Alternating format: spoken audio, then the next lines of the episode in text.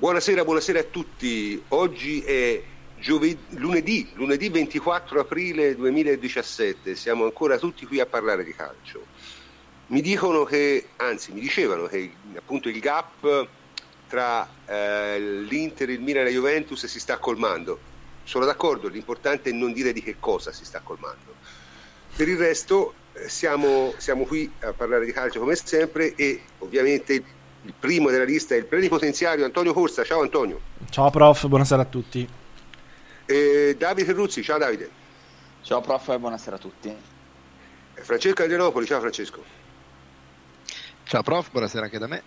E abbiamo il ritorno di Jacopo Azzolini, ciao Jacopo. Ciao prof, buonasera a tutti. Allora, siamo molto contenti di averti un'altra volta qui, Jacopo, perché offri alla nostra discussione dei di spunti nuovi, noi siamo sempre gli stessi qui che si parla, si rischia poi di diventare noiosi, non per credo, ma insomma. E vi ringrazio sempre per l'invito, ovviamente.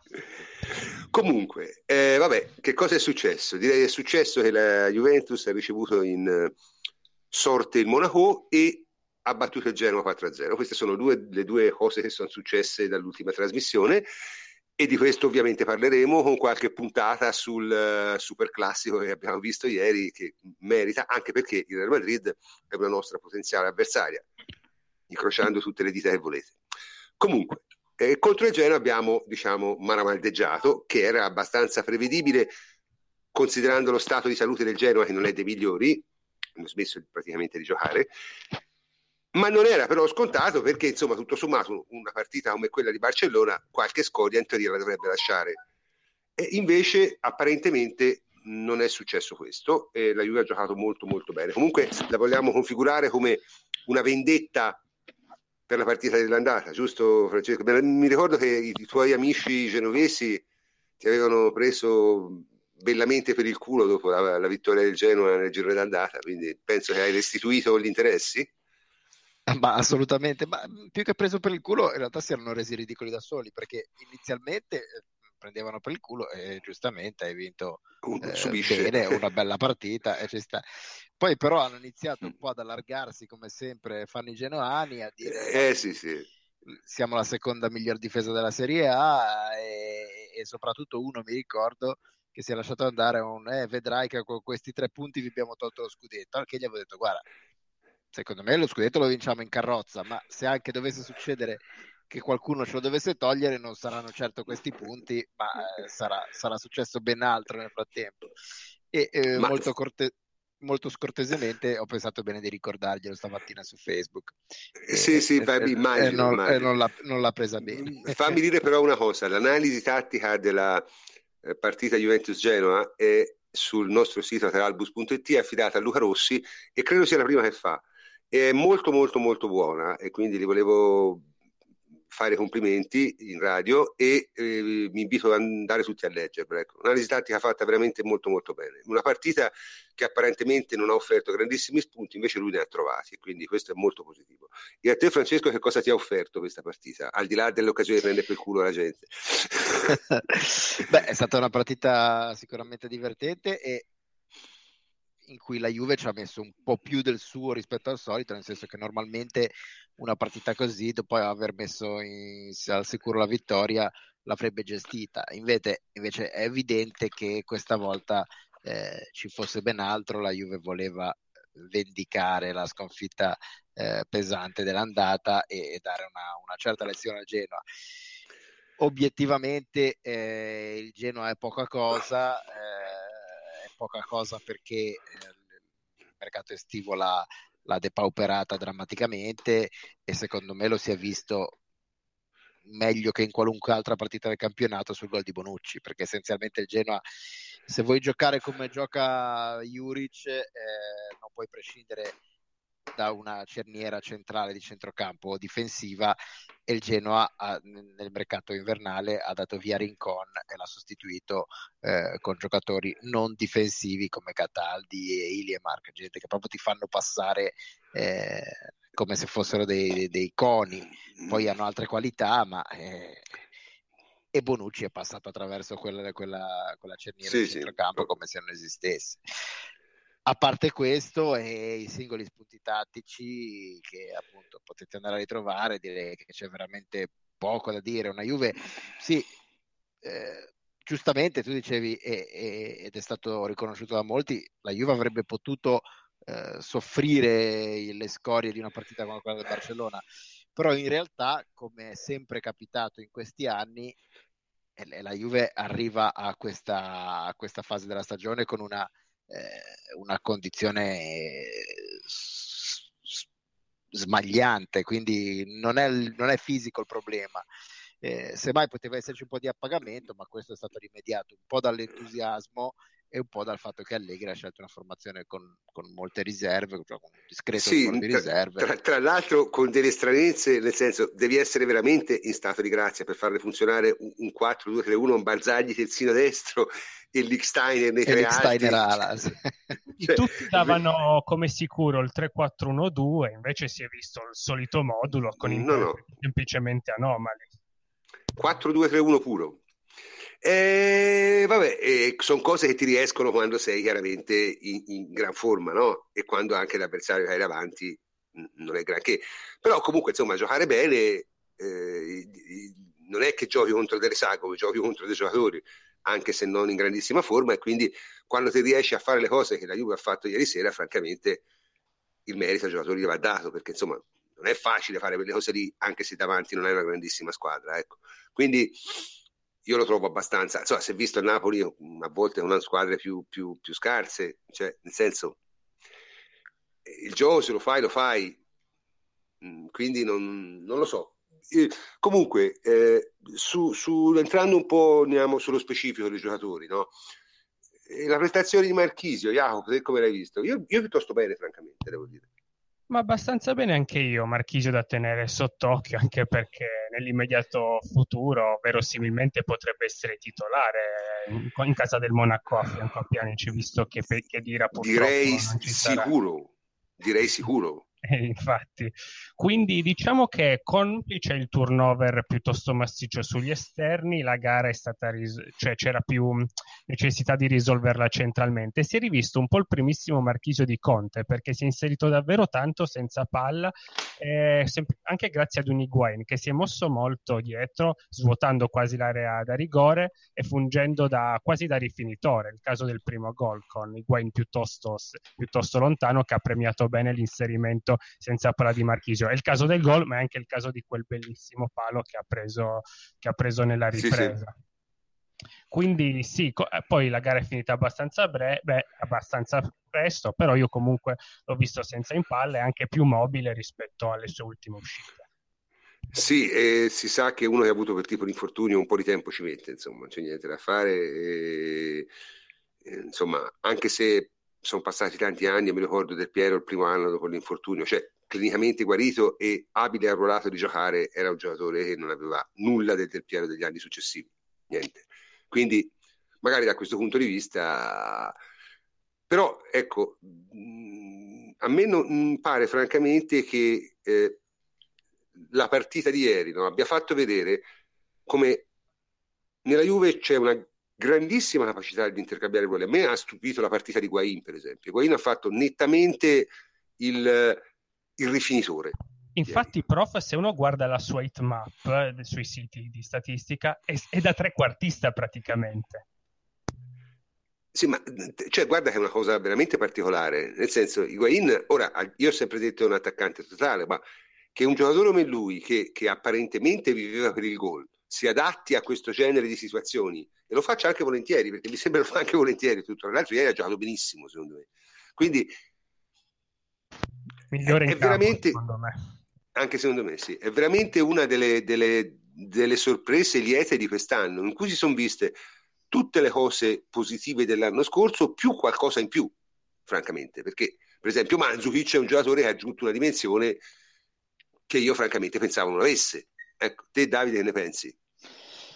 Beh, sicuramente mm, se teniamo presente che è arrivato per essere l'attaccante titolare, eh, adesso lo rivediamo come esterno e vabbè, lo sapevamo che era un grandissimo giocatore di sacrificio, eh, con un motore fisico, atletico innegabile, cioè un giocatore che ha un'energia lungo i 90 minuti eh, totale. Poi adesso in questo momento sta bene molto, così come il resto della squadra e quando sta bene certamente gli vengono meglio alcune giocate. Cioè, Mandzukic non è solamente quel giocatore che ti permette di uscire perché alzi la palla e lui è forte fisicamente, domina nei contrasti aerei e tutto.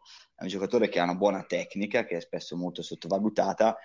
È stato molto intelligente, secondo me, a capire che eh, con questo cambio di modulo in quella posizione avrebbe eh, trovato spazio e quindi uscendo da quello che poteva essere un una, un duello, una competizione con Higuain, competizione nella quale secondo me sarebbe uscito perdente, cioè nel senso che sarebbe stato ovvio, lui eh. e la riserva. E... È veramente un giocatore che, come ha detto oggi Alessandra Roversi nella nostra chat, eh, lo ami quando è nella tua squadra, lo detesti quando invece eh, ce l'hai contro, perché è un giocatore che dà tutto, è un giocatore anche sporco, che si fa sentire eh, ed è, certo, ieri ha fatto un bel gol, molto bello tecnicamente. È un giocatore che ti permette anche di giocare a uno o due tocchi perché è bravissimo nelle sponde, è intelligente da muoversi lungo il campo. Quando lui, Higuain e Dybala giocano bene a calcio, con una buona tecnica, chiaramente è tutto più facile. E così come ha fatto ieri. È un giocatore veramente che si è dimostrato intelligente, si sta sacrificando, lo abbiamo visto fare il quinto di difesa contro il Barcellona, lo abbiamo visto farsi la fascia anche col Genoa, c'è un dato su tutti, eh, ha tentato quattro contrasti, ne ha 23 e ne ha 20 nella nostra metà campo, anche in difesa. Eh, quindi un giocatore così dominante eh, ci permette secondo me anche di sostituire fisicamente Pogba, perché l'anno scorso Pogba dominava in mezzo al campo dal punto di vista atletico e fisico. E noi con la sua cessione abbiamo perso questo a centrocampo, però mettendoli in Mandzukic hai peso, e peso e questo si fa sentire. Sì, infatti direi per ora sta andando tutto talmente bene che è quasi cioè uno ha quasi paura a dirlo, cioè noi non abbiamo paura a dirlo perché in realtà l'abbiamo sempre detto, no? abbiamo sempre detto che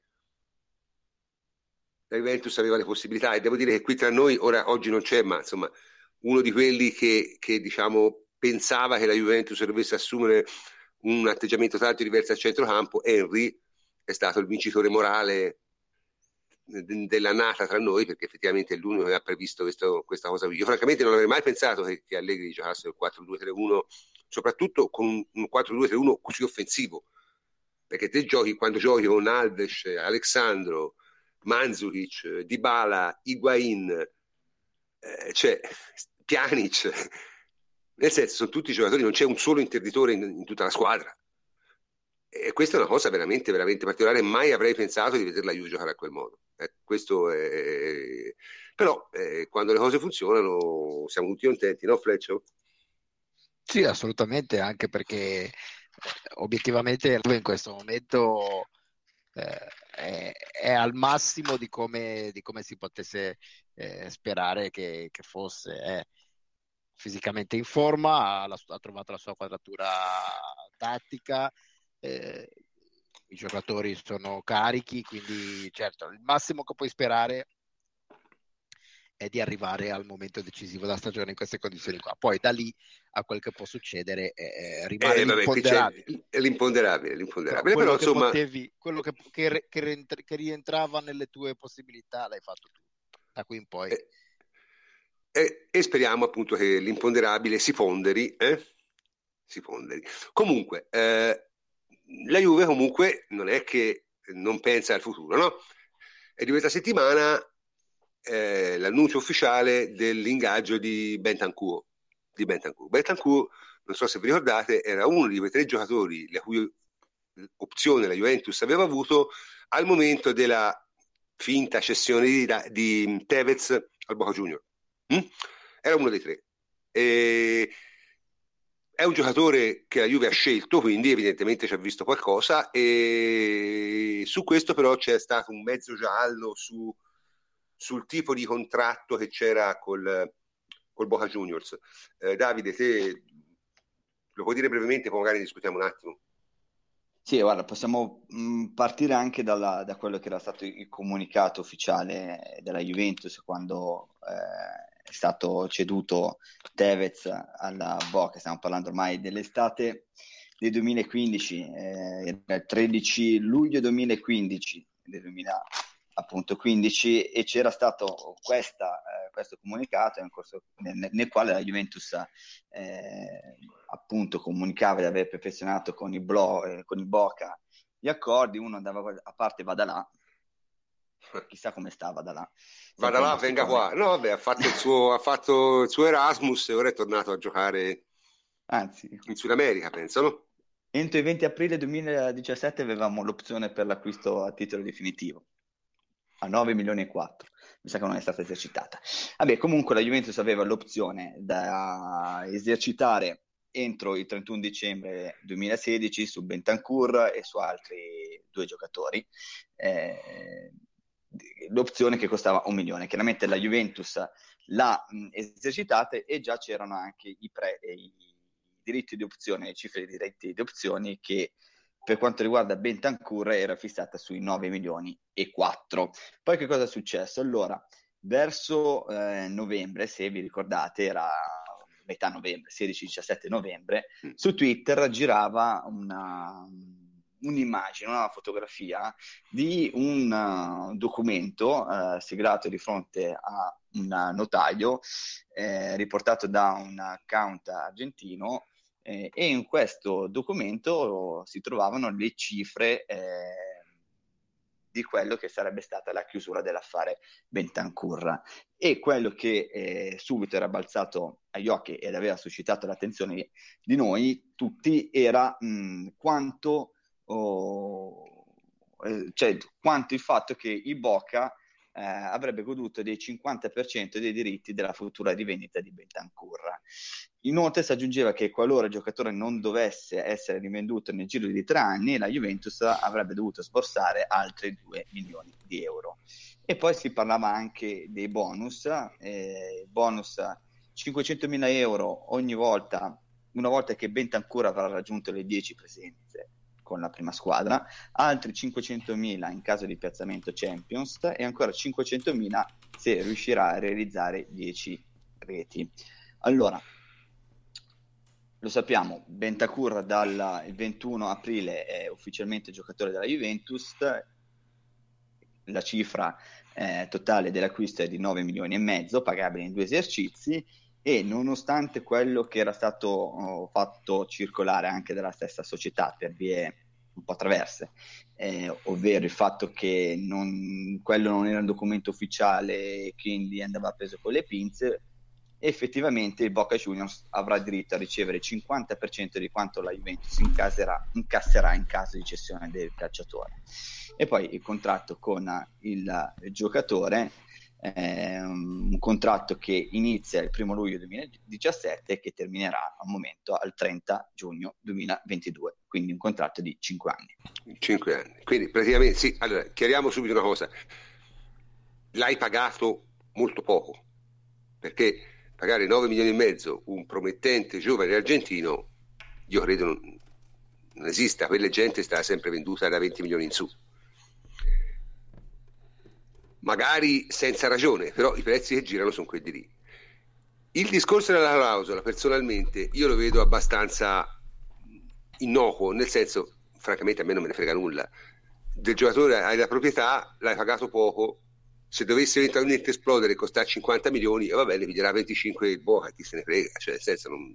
La Juve non fa player trading, la Juve interessa comprare giocatori forti e non strapagarli. Quindi non la vedo come una cosa particolarmente significativa dal punto di vista della Juve. Semmai bisognerebbe capire che giocatore è questo. Cioè, nel senso, io ho visto le visite, ragazzo simpatico, sei mesi di palestra minimo. Minimo. Ma minimo, eh, minimo.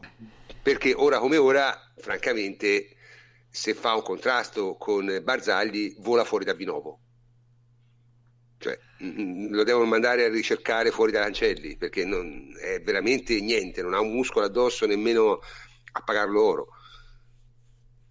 Però che caratteristiche ha Antonio? Antonio, ci sei? Eccomi, ci sono, sì, sì, ci sono. Eh? Quali sono le caratteristiche di questo giocatore? Che cosa, che cosa fa? Ma eh, allora diciamo così, innanzitutto forse gli è stato trovato un ruolo, che è già la prima cosa, perché ne ha cambiati tanti fino ad ora.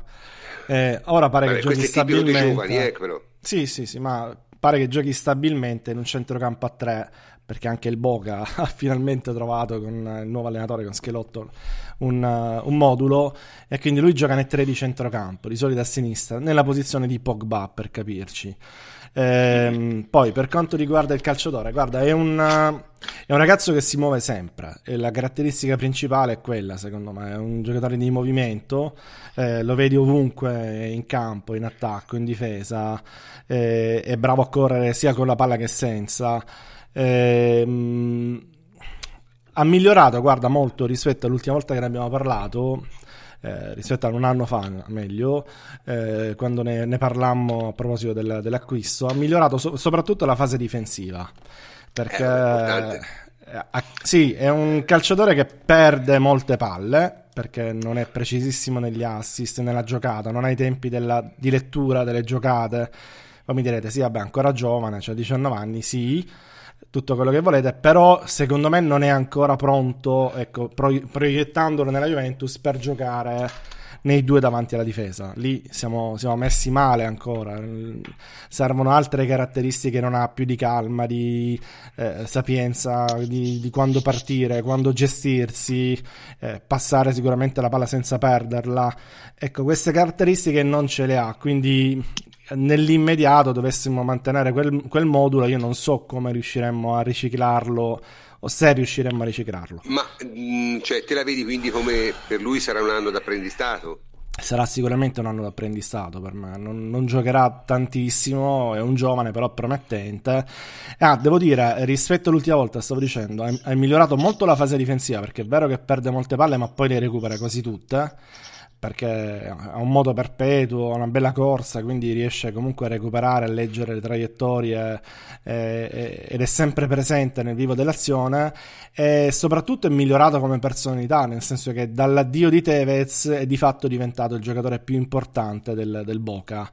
Eh, a 19 anni non è e non essendo neanche argentino non è una cosa da poco, no? Quindi si era, sì, si era rimasti, sì, sì, uruguagio, si era rimasti, insomma, che era un po' eh, il giocatore che la tifoseria voleva cacciare, eh, che non era sopportato da nessuno, ora invece si è preso in mano una squadra, eh, sta diventando pian piano, è diventato anzi pian piano un leader vero di quella, di quella squadra lì. Poi per quanto riguarda il resto della stagione, lui credo che giocherà i mondiali, vorrà fare i mondiali di, di categoria e quindi probabilmente um, i mondiali under 20 perché lui ha vinto il sudamericano under 19 con l'Uruguay e quindi probabilmente vorrà partecipare all'Under 20 e si dovrebbe tenere credo tra maggio e giugno quindi lo, vedere, lo potremmo vedere impegnato lì e poi a giugno verrà aggregato credo a luglio sì. A luglio verrà aggregato sì al, ritiro, al, al ritiro con la Juventus sì.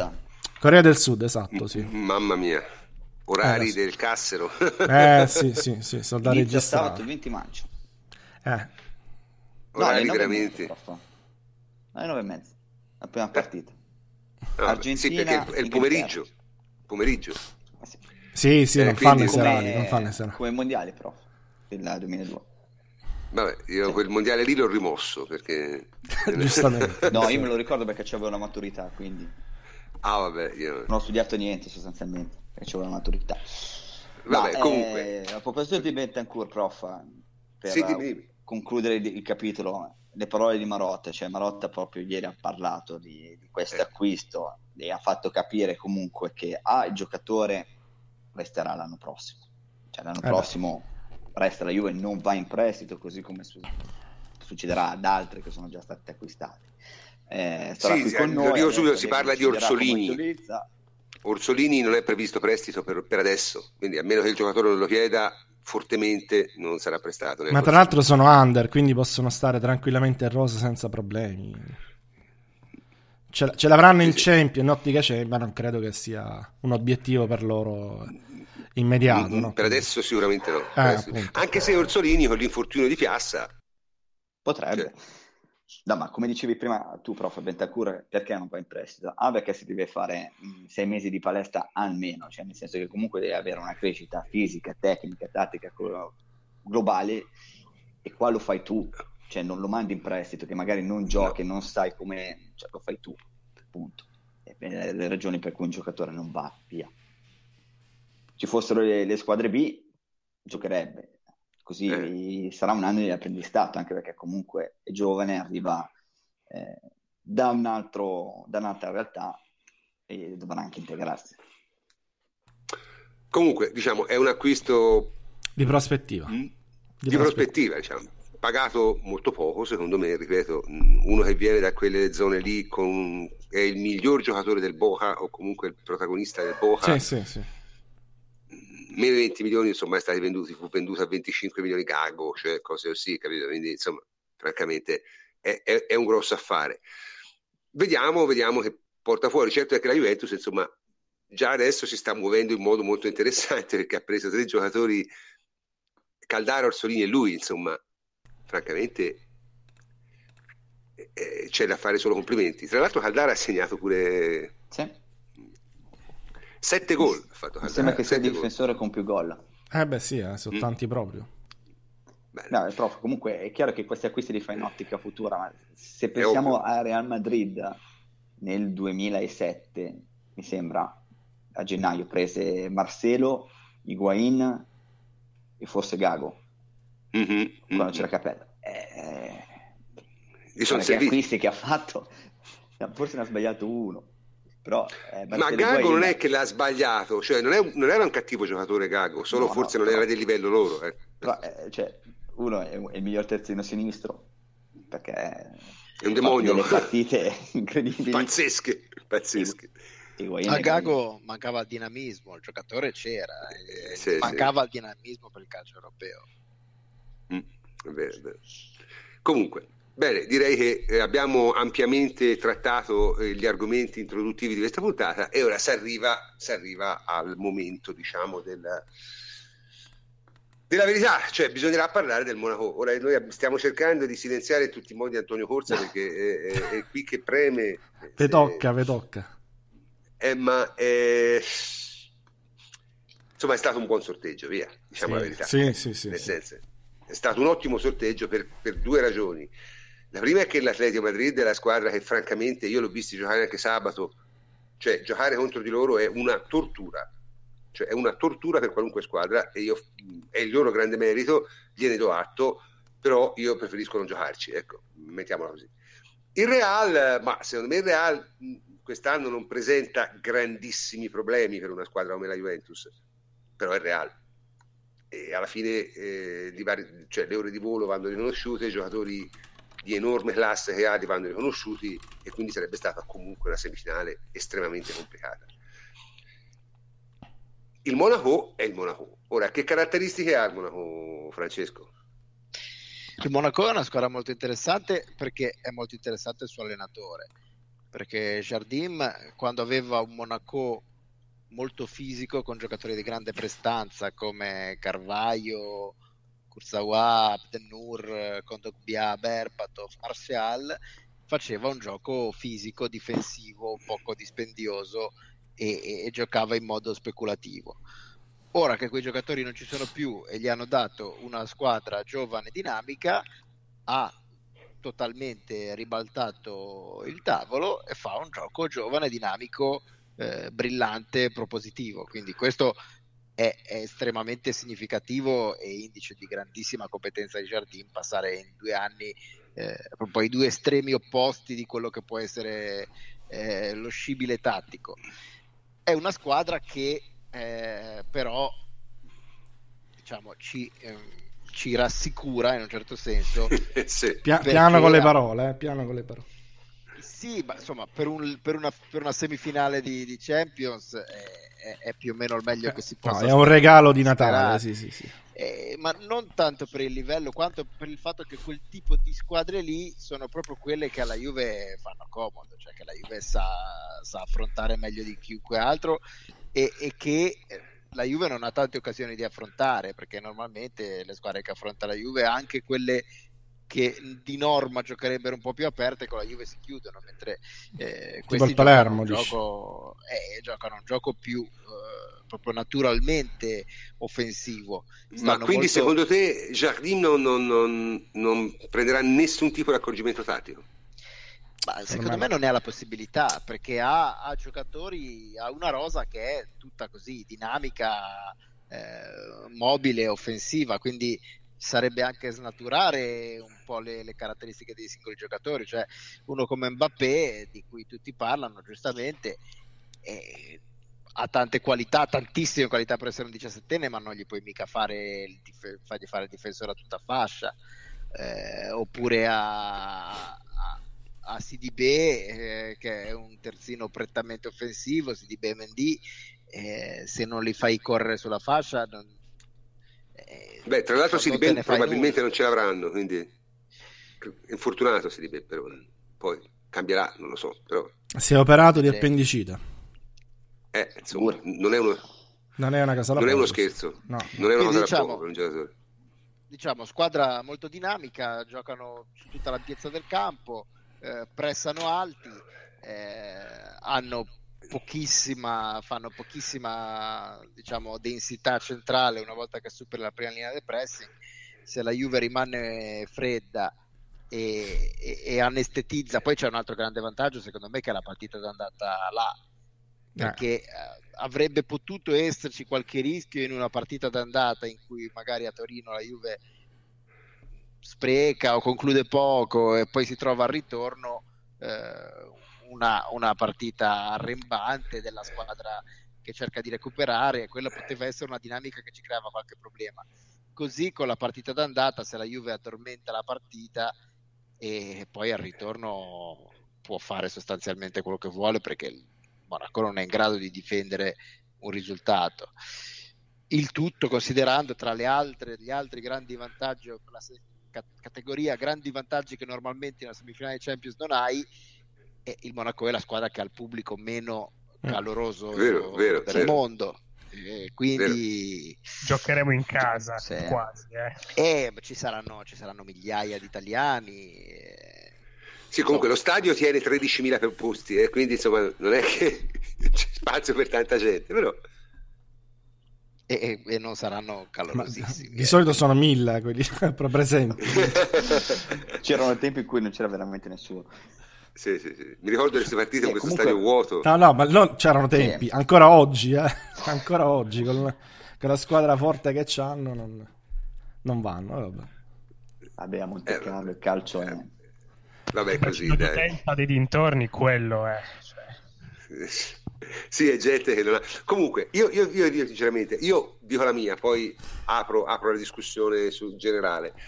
Eh, io l'ho visto giocare molte volte, ma no, quest'anno perché Antonio appunto mi aveva stimolato a, a vederlo. E effettivamente è una squadra estremamente divertente però onestamente non la trovo una squadra di grande pericolosità. Ha una fase offensiva estremamente interessante ma non ha una fase difensiva degna di questo nome. E soprattutto secondo me il suo cammino in Coppa dei Campioni in CL è stato un po' falsato dal tipo di squadre che ha incontrato. Ma non sarebbe Perché lì, eh? non sarebbe lì. Non sarebbe, non sarebbe lì. Comunque il Monaco ha eliminato nel girone il Cesca Mosca, il Bayer Leverkusen e il Tottenham. Ora, il Tottenham poi dopo si è ripreso, ma quel girone l'ha giocato in maniera indecorosa, così come ha giocato in maniera indecorosa tutte le partite di calcio internazionale. Perché mi ricordava giustamente Jacopo che ha preso una, fatto una figura col Genk che non si può fare se sei una squadra di livello. Questi sono secondi in Premier League, che la dice lunga anche sul valore della Premier League. Ma insomma, vabbè, lasciamo perdere. lasciamo perdere. E, comunque, il Tottenham magari adesso è un po' meglio, ma quel girone lì l'ha giocato veramente con una difesa artigianale. E lo, lo, lo no, che il Bayer Leverkusen, che non si può vedere, non si può vedere, è dodicesimo, tredicesimo in Bundesliga, ha una fase difensiva che dire arrangiata è dire poco. Lo si è visto negli ottavi con l'Atletico Madrid, tutti sì, sanno, sì, sì. grosso modo che giocatori all'Atletico. Nei primi 30 minuti hanno concesso a Griezmann e Gamero delle praterie in tre tocchi, hanno messo l'uomo davanti al portiere sì, 4-5 volte. Sì, no, vabbè, ma è come giocano le squadre tedesche di medio livello quando non è la loro annata, cioè sono dei, dei scolapasta sostanzialmente. Come capitava, come capitava al Werder, che tra l'altro si è ripreso il Werder. Il Werder adesso vorrebbe fare la. Sì, è sesto, potrebbe fare la, l'Europa League l'anno prossimo, mi farebbe piacere, francamente, per loro. E, e poi aspetta, il Manchester City, che è veramente la delusione dell'anno, soprattutto a livello di organizzazione difensiva secondo me. Perché la vera delusione per me del, del, del, di Guardiola quest'anno è stata il fatto che non è riuscito minimamente a dare un assetto a quella gente lì. Non sono dei grandi giocatori, però veramente cioè, hanno perso anche con l'Arsenal, non si può perdere con l'Arsenal. no, hanno perso la semifinale. Con l'Arsenal si può perdere proprio perché così va in finale e perde, è tutto giusto. Sì, ho capito, però insomma, dai. E, e poi soprattutto il, il massimo è capitato col, col, col Borussia, che io ho visto tutte e due le partite e francamente, l'ho detto prima, lo ribadisco ora, Tuchel è lo suicidio tattico, suicidio tattico. Cioè, è un cioè, veramente si sono ammazzati. È chiaro che se te pretendi di giocare contro il Monaco concedendo a eh, Mbappé l'isolamento sulla fascia, perdi per forza, perché quello prende il motorino e arriva in fondo, capito? Però anche il grande Mbappé, come lo vedo io, bel giocatore, giovane, ha una qualità secondo me molto grossa della quale non parla nessuno, che non è la velocità. La velocità no, sai, no, vede la porta. Sa, no, più che vede, sa cosa fare davanti alla porta, che sì, è una cosa sì, che spesso sì. e volentieri i giocatori con quelle caratteristiche non hanno. Però, però, corre dritto per dritto, non fa un cambio di direzione nemmeno se lo paghi, non sa giocare da fermo, non ha dribbling, c'ha un piede, cioè nel senso è tatticamente ingenuissimo, francamente è un giocatore che una squadra come la Juve si dovrebbe mettere in tasca, in tasca, questa è la mia impressione. Poi che c'entra? Magari questo ragazzo tra 3-4 anni diventa un crack, però nemmeno Messi era Messi a 18 anni, eh? nonostante sembrasse molto bravo. Eh, dicevo prima, io mi ricordo l'esordio di Messi in un trofeo Gamper, eh, che fece impazzire Pirindelli e Turam, era molto bravo ma non era Messi. Ora poi di Messi parleremo anche dopo, che è un giocatore assolutamente fantastico, ma voglio dire, quindi questa è la, è la mia idea sul Monaco. Poi c'è anche un'altra cosa, francamente, e questo ora ce l'ha conferma Antonio, uh-huh. è, è, che loro hanno una rosa veramente ristretta. Sì, sì. E e, e, e soprattutto hanno un minutaggio in questo momento abbastanza, abbastanza importante, diciamo. Ecco, Antonio, ci puoi fare un... Sì, allora guarda, io stavo, ho, ho, messo giù qualche appunto perché stavo vedendo i difetti possibili della, del Monaco eh, al quinto foglio, poi sono arrivato alla, al minutaggio perché eh, hanno dei difetti innanzitutto strutturali perché diciamo la rosa è cortissima, cioè non era una rosa pensata per eh, fare la stagione che sta facendo, è inutile girarci intorno perché stiamo parlando di una squadra che è prima nel campionato davanti al PSG e questo è già un grande risultato. No, grandissimo. grandissimo. Ma non solo, ma non solo, è una squadra che è arrivata in finale di Coppa di Lega eh, persa col Paris Saint Germain, è in semifinale di Coppa di Francia perché loro ne fanno due e giocherà dopodomani sì, sempre col Paris Saint Germain. Sì, tra l'altro c'ha un calendarietto niente male. Eh, eh peggio del nostro, peggio del nostro. E ne ha una da recuperare di Ligan oltretutto. E ne ha sì, una sì, di recuperare di Ligan e, e, e, poi è in semifinale di, di Champions League. E questo l'ha, l'ha fatto partendo dal terzo turno di qualificazione di Champions League, quindi è una stagione che è cominciata il 27 luglio eh, appunto il terzo turno di qualificazione per la Champions ehm, e poi quindi rispetto alla Juventus ha fatto quelle quattro gare in più di qualificazione eh, in estate eh, e poi eh, ha fatto una coppa in più, una coppia na- nazionale in più rispetto alla Juventus diciamo che il totale dice che ha giocato fino ad ora 55 partite che sono un numero francamente folle ehm, sì, anche, anche, paragonato alle 48 della Juventus che già sono tantissime no? quindi loro sono a 55 eh, l'hanno fatto con una con rosa, una rosa di 14 giocatori non la metà, veramente di 14 ehm, e nei 14 ci inseriamo anche Raggi, eh, giusto per, per, capirci. Quindi eh, questi sono i difetti strutturali che hanno. Il, um, eh, diciamo che come minutaggio eh, io ho fatto dei, dei, rapidi, dei, rapidi, calcoli, loro hanno addirittura eh, quattro giocatori che hanno già superato i 4.000 minuti, che diciamo che è il limite Tevez, no? quello di abbiamo parlato spesso, quello dove eh, i giocatori scoppiano di solito. Loro ne hanno addirittura 4 già lì e 5 sopra i 3.000, dai 3.500 ai 4.000, quindi eh, sono dei minutaggi veramente molto alti, ma soprattutto è alto, eh, la Juventus non c'è nessuno sopra i 4.000 per capirci, ehm, soprattutto è alto il minutaggio poi degli 11 titolari, perché quello della Juventus è relativamente basso, eh, siamo a 2.800, quindi 86 media. per la precisione di media e quindi siamo sotto i 3.000 addirittura, quindi è assolutamente accettabile. Ehm, mentre quella del Monaco è di 3518 che è, è, è, molto di più. Sono 700 minuti di media a giocatore in più giocati quest'anno rispetto al, agli Juventini che è veramente tanto. Quindi eh, diciamo che eh, hanno una stanchezza che deriva dal fatto che la stagione sia cominciata prima e sia stata ricca di partite ma oltre a questo c'hanno anche un calendario che è, ehm, è, peggiore del nostro. Noi ci riposiamo questa settimana, loro, come detto, dopodomani hanno una partita contro il Paris Saint Germain. Eh, che tutti noi vedremo, eh, lo, lo, anticipo. Che tutti noi vedremo che varrà la finale di, di, Coppa di Francia, che è un trofeo al quale vogliono, vogliono puntare. Eh... Sì, tra l'altro l'altra semifinale è tra due squadre diciamo di livello nettamente più basso, Sono, una è il sì. Gengamp e l'altra non mi ricordo chi è, però insomma comunque è una finale sì. anticipata. È una finale anticipata, sì. Eh, quindi questo è il un problema strutturale importante, è questo. Poi eh, si tratta comunque di giovani, vero, e l'età media è di 25 anni, vero, però comunque parliamo di minutaggi alti, ma soprattutto di, io direi, una eh, esperienza bassa di questi giocatori qui, perché poi alla fine...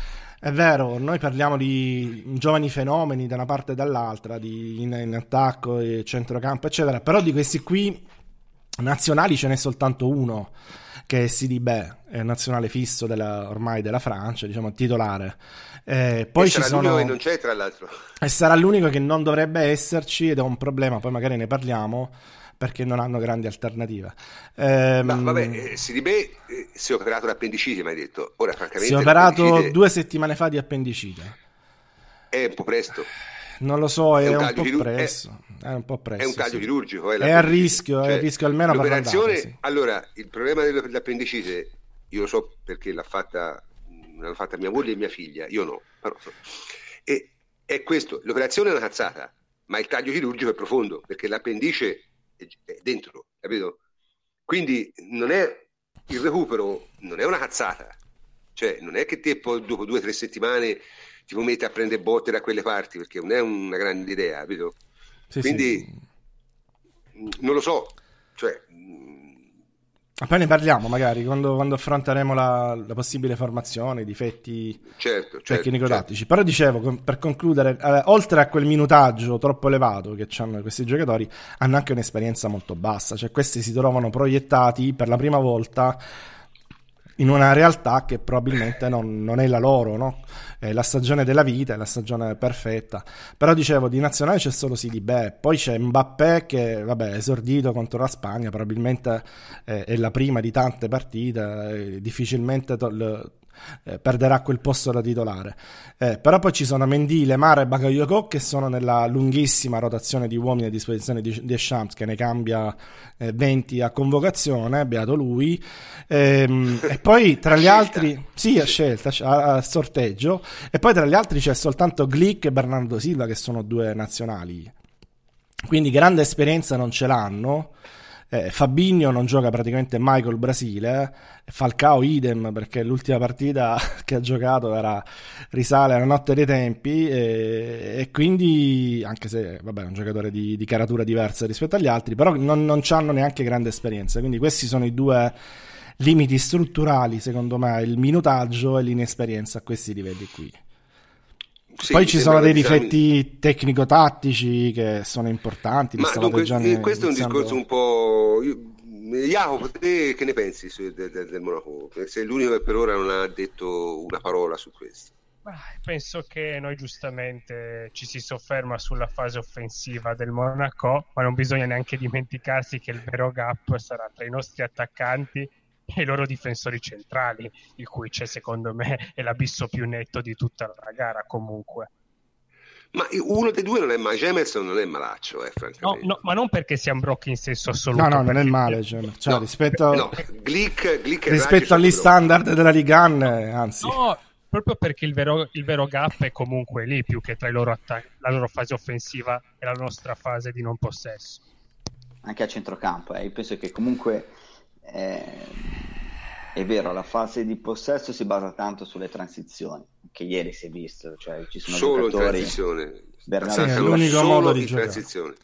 Sì, gol di Mbappé, cioè recuperano palla e poi dopo cercano subito la giocata in verticale. Bernardo Silva ieri ha preso un'altra destra con una giocata stupenda, un giocatore che già nel tempo di Benfica si era capito che era bravo in alcune cose, in alcune caratteristiche, con questi strappi, progressioni palla al piede. Eh, però non è tanto la qualità dei due difensori, è proprio la fase difensiva. È la fase, sì. è, è vero, è vero. No? E l'uomo tra anche, le linee di ecco, loro soffrono tantissimo gli uomini tra le linee, perché comunque si fanno attrarre dalla palla e la squadra non riesce a mantenere quella, mh, quelle giuste distanze tra le parti e all'interno delle parti stesse, è una squadra che si sfilaccia e quindi gli inserimenti senza palle alle spalle magari dei terzini i, i difensori centrali non sono aggressivi sugli attaccanti e questo chiaramente potrebbe essere l'habitat, eh, l'humus ideale per giocatori come Dybala e Guain. Guain l'abbiamo visto anche con Genoa, si stacca, cioè ormai gioca a tutto campo, giocatore totale, quindi totale. centra avanti, quindi si stacca, Dybala pure, anche Quadrado comunque è, è abituato adesso a ricevere palla tra le linee, e poi puntare. Penso che la Juventus lì possa fare molto bene, così come chiaramente la Juventus senza palla è una squadra che il Monaco non ha mai visto, cioè l'ha visto probabilmente solo col Paris Saint Germain che infatti ha vinto 4-1 contro di loro in una finale di Coppa. Cioè, mh, è una squadra che se la lasci giocare i due difensori centrali quasi mai vedono la palla, cioè non impostano, non sono chiamati a impostare e i due centrocampisti, anche se Fabinho è un giocatore che io vorrei sempre, e Bakayoko e Fabinho non sono dei finissimi costruttori di gioco, anzi, no, ba- Bakayoko, Bakayoko grande, grande eufemismo. Cioè, ecco, Bakayoko è una sega. Fabinho cosa bravo. Fanno? Cosa fanno? Accentrano gli esterni. Sì, completando... Accentrano tantissimo gli esterni. Completando il e spingono di... con gli esterni che vanno, no? I due terzini sono dei cavalli che quando hai, hai dei cavalli giustamente gli dai campo avanti, ci attacca, sì, sì. sono cavalli e motorini e sfruttano la loro velocità. Nel sì, calcio diretto, ma... veloce, eh? cioè nel senso che se tu stai lì e copri bene il campo e fai...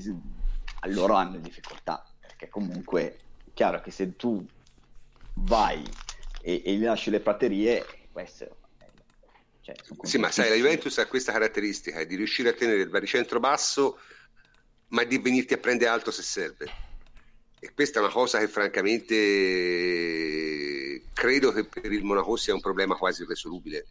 Questa è la mia impressione. Poi ripeto, si sta parlando, come sempre, no, di calcio. E quando si parla di calcio, è chiaro, si sa che una partita di calcio può andare in modo completamente diverso. Cioè la partita di Monaco, il Monaco può vincere 2-0 perché noi si gioca male, oppure può perdere 5-0 perché perdono il capo.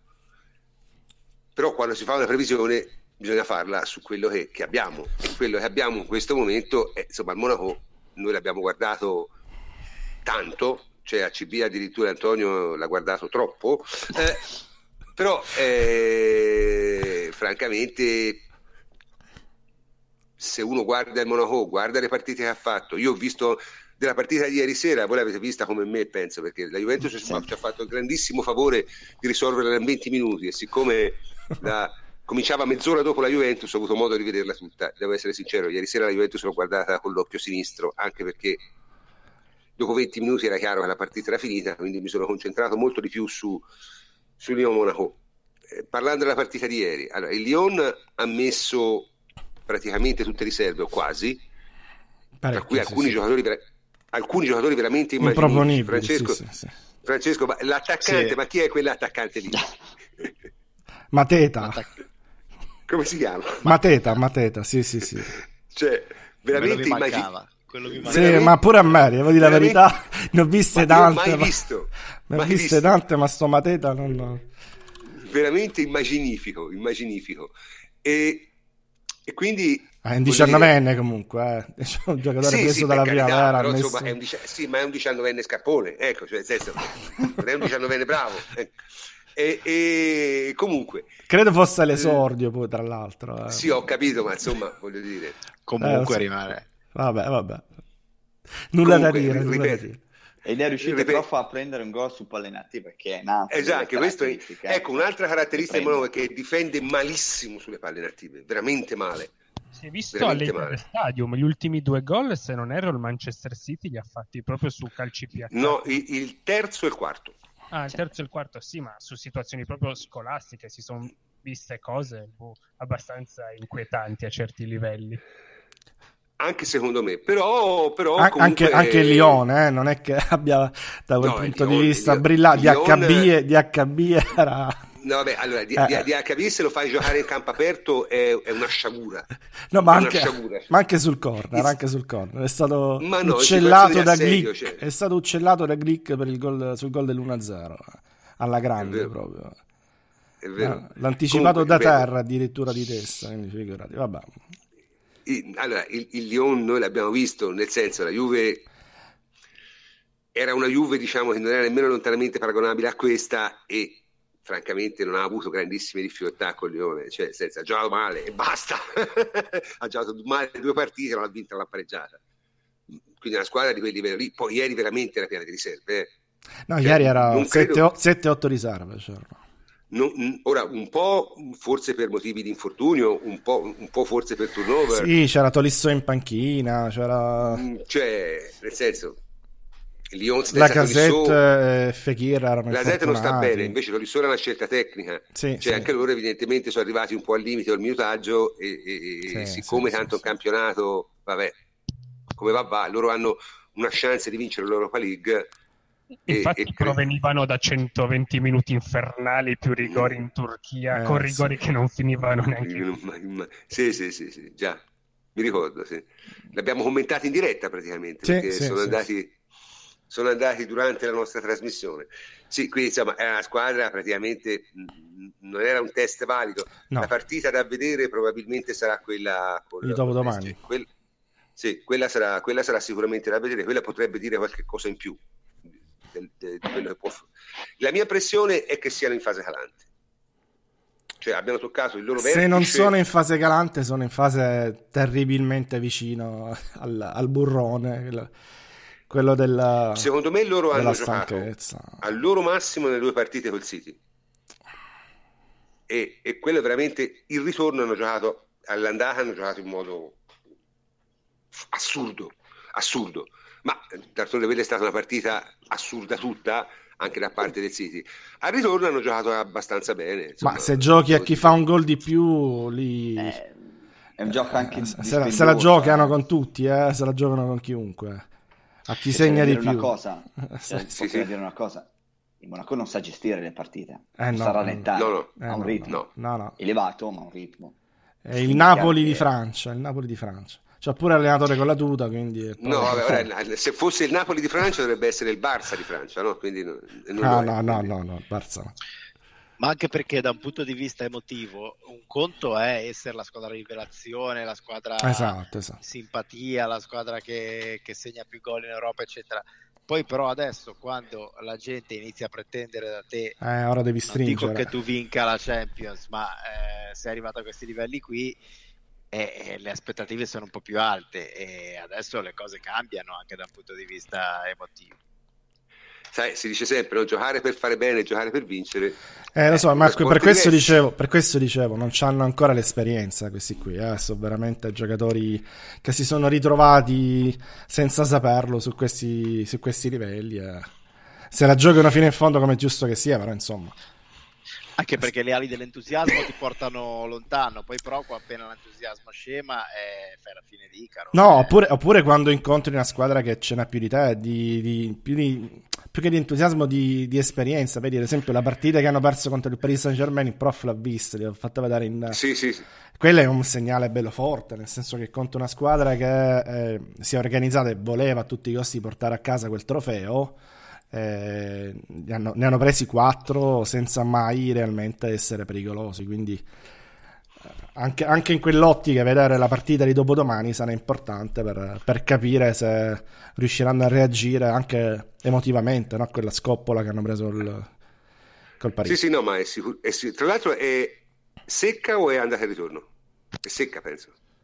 Beh, guarda, questo non, lo, non ti so dire, non, non, non, lo so se è secca o andata ritorno, so che domani, dopodomani Mm-hmm. Vabbè, comunque, poi ci, ci, informeremo, ci, informeremo, e vedremo. Senti, e parlando un attimo della formazione, te che pensi di formazione ci si possa aspettare? Antonio? Ma io sono d'accordo che non so chi l'ha detto prima, secondo me faranno una formazione tipo, cioè non hanno molta, molta, scelta, quindi la formazione tipo prevede o CDB, ah, ma abbiamo detto che CDB è a forte rischio, allora mm. a questo punto lì c'è un problema, lì c'è un problema perché eh, le alternative sono no, veramente, può, veramente cioè, scarse. Ma magari, magari, fisicamente può anche giocare, però insomma è uno che bene o male non sappiamo come, dici tu. Non si sa quanto si è allenato. Ma diciamo che cioè, io... l'ultima non l'ha giocata e dopodomani non dovrebbe neanche giocare, quindi lo diamo, lo diamo veramente per, per dubbio.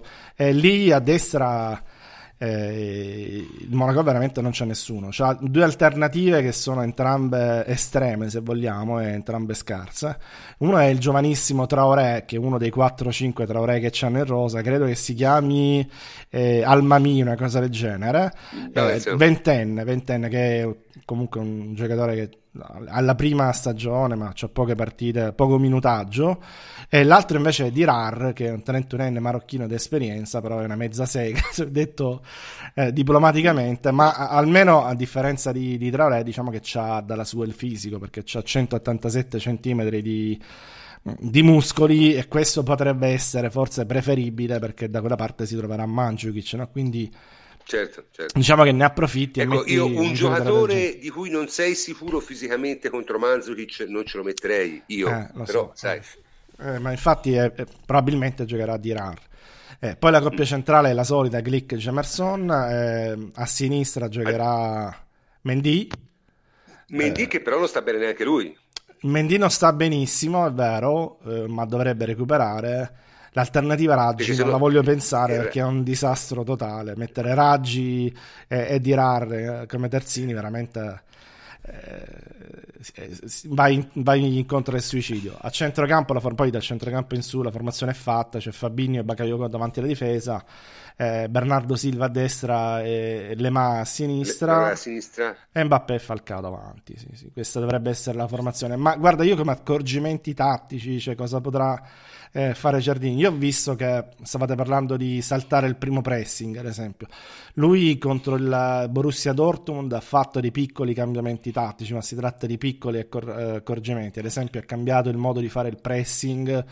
Eh, ne ha portato, avanzato eh, Bernardo Silva e ha eh, abbassato Bakayoko praticamente ha messo Bakayoko come perno centrale davanti alla difesa molto basso e quindi fungeva un po' da, so, da emergenza no? in caso eh, saltassero il pressing ma si, si, tratta di piccoli accorgimenti. Pure Terzini può tenerli bassi quello che vuoi ma è vero pure che la natura di quei giocatori lì è quella di spingere. Se stanno bassi non è che sappiano difendere quindi hai sì, poche alternanze, anzi fanno danno, fanno danno. E soprattutto fanno danno perché poi la manovra del, del Monaco si sviluppa soprattutto con eh, le marche dalla sinistra si accentrano e Bernardo Silva che pure tenta la giocata si accentra. Quindi lasci, lasciano volontariamente le praterie per i terzini e senza le sgroppate dei terzini perdono molto da quel punto di vista. Eh, poi c'è Mbappé l'hai già detto tu di solito è bastato fino a questo momento sia in Ligan anche in Champions con le squadre che ha affrontato ehm, che lui svariasse prima a destra poi a sinistra eh, sì ma uno in generale parte sempre laterale cioè lui si parte laterale perché è veloce ovviamente quindi essendo veloce lui eh, lì vabbè, trova però... la possibilità di eh, fino ad ora è bastato e avanzato perché ha fatto eh, record di gol di assist tutto quello che vuoi eh, chiaramente la Juventus, ecco, l'unico forse vero accorgimento tattico che dovrà prendere la Juventus sarà quello di evitare eh, la possibilità da parte di Mbappé di infilare da dietro credo Dani Alves soprattutto, ma anche dall'altra parte Alexandro che è più difficile, ehm, infilarli in velocità perché lui letteralmente si fa dare palla di prima eh, da Fabinho Bakayoko, ma 10 metri più avanti, tanto la va a riprendere contro chiunque. Ma eh... secondo me non ci deve mettere Dani Alves, ci deve mettere quadrato. Eh, appunto, de- degli accorgimenti li devi fare perché se fai, se concedi, cioè giochi, se tieni la difesa alta, cioè, se, tieni... se, vedi, se, vedi, che, che esatto, ti dà noia, sì, sì. giochi, gli mandi dietro quadrato, quadrato corre quanto lui. Esatto, esatto. E siccome, esatto. E siccome non, non, Mbappé non ha la possibilità di saltare quadrato in dribbling, finito Mbappé. Sì, eh, diciamo che perde molto, lui deve, deve stare davanti al, al difensore, no? poi si accentra, no, Antonio, punta scusami, il portiere. Perde molto, non, ha, non è capace di dribblare da fermo, cioè se no si prende giro. Eh, ora questo... Sì, sì, no, no, io si, no, sto dicendo, perde molto nel senso se, se lui deve affrontare uno contro uno eh, cioè, il difensore... Uno, o lo salta in velocità o non lo salta, e questo è il punto. Sì, sì, ma stavo dicendo questo, cioè eh. se lui deve affrontarlo frontalmente a un terzino è un conto, se invece lui lo salta in velocità e poi eh, deve fare il movimento ad accentrarsi e puntare il portiere, lì è top, top mondo, però devi riuscire a farlo, no? Se tu non riesci a farlo... Eh, non ha possibilità, hai ragione, anche perché poi lui quando parte a sinistra, che è dove di solito parte lui, eh, non ha l'alternativa di andare sul fondo e crossare di, col sinistro, soprattutto in corsa, deve perché non, non, deve rientrare per forza e lì un difensore un, un pochino esperto ti concede, ti costringe ad andare sul fondo e ti, e ti blocca qualsiasi tipo di dribbling. No? Quindi quello, diciamo che quello è il tema tattico principale, come fermare Mbappé perché molto del gioco dipende da lui, poi il resto devi stare accorto, ma voglio dire, il resto eh, non devi particolarmente stravolgere secondo me la formazione però lì devi stare un po' attento. E poi Lemar, Lemar perché potrà andare secondo me a occupare una posizione eh, alle spalle di Kedira e di Pjanic e quindi lì è sempre una posizione pericolosa eh, per la Juventus.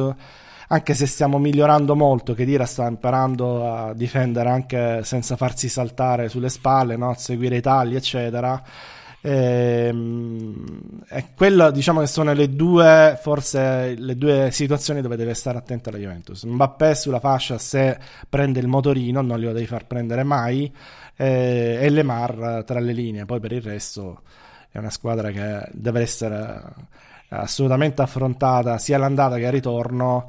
Eh, non difendendosi perché ecco la caratteristica il terzo difetto secondo me che hanno oltre a quelli strutturali dette prima è che concedono fissi sempre come una tassa due o tre occasioni nette a partita agli avversari sempre anche le partite allora, che vincono 5 0 la, ora io non amo questo genere di statistiche però quando sono così clamorose vanno, vanno, vanno dette al di là dall'aver subito 9 gol in 4 partite nelle due partite di ottavi e quarti è la squadra che ha concesso più expected goal concessi, più occasioni da rete agli avversari, ma voglio dire il doppio della seconda. Sì, sì, ma la caratteristica loro. Ma pure ieri contro il Lione hanno una partita che era finita 2-0 il primo tempo con eh, pali, traverse, tutto quello che è successo.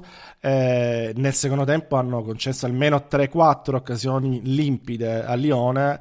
Eh, uno l'hanno trasformata, le altre tre quasi, perché rischiavano di pareggiarla pure quella partita. Quindi è una squadra che quelle occasioni te le concede sempre. Qual è il problema?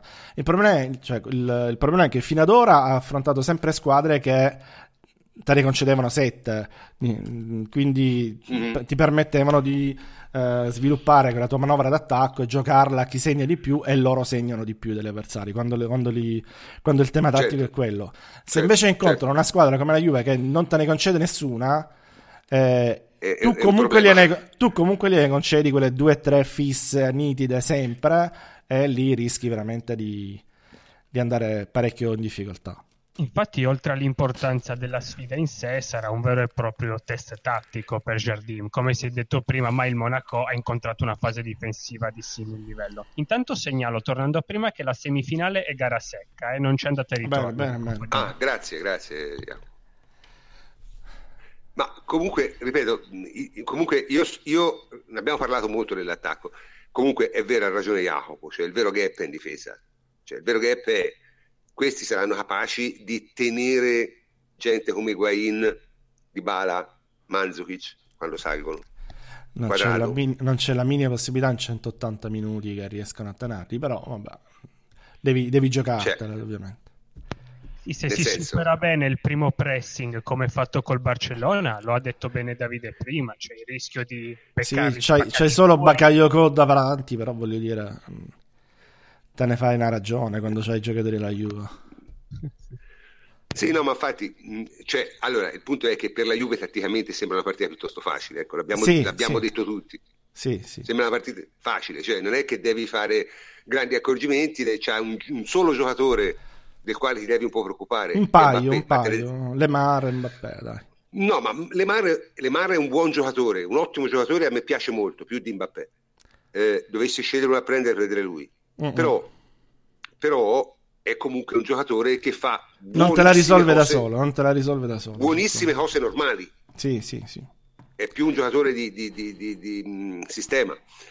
Mbappé è l'unico che potrebbe veramente fare una, una cosa un giocatore parte... di sistema anche un po' innacquato la verità eh? cioè lui sì. eh, nelle ultime sette partite di Champions leggevo ieri una statistica ha fatto zero passaggi e zero, zero gol quindi c'è una striscia eh, di 7 quando fino a, momento, fino a, quel momento, invece era stato fantastico quindi un po' innacquato mm. anche lui ma, ma hanno dei minutaggi l'abbiamo detto la pressione sì. del, del, risultato più il minutaggio che il reale eh, prima o poi il calo era inevitabile. Sì, 180 minuti diciamo dovrebbe, dovrebbe garantire. Ebbene, allora arriviamo al, al, all'ultimo punto della, della, nostra conversazione, o al penultimo se vogliamo includere un po' di cazzeggio, che includeremo perché onestamente non, non, si può non cazzeggiare questa settimana perché è troppo divertente, è, abbiamo visto anche il classico. Io il classico l'ho visto quasi tutto in differita e l'ho visto già sapendo il risultato, soprattutto l'ho visto con l'ultima azione negli occhi che è veramente da, da, da, da prendere tutti i giocatori del Real e frustarli con un gatto a nove code e poi versargli l'aceto e il sale sulle ferite perché è veramente una roba che io non ho mai visto in un campo di calcio cioè si era parlato del suicidio del, um, beh, beh. del PSG, del PSG, si era parlato del suicidio del PSG, questo ah, secondo sì, me... Sì, col Barcellona, sì, scusa.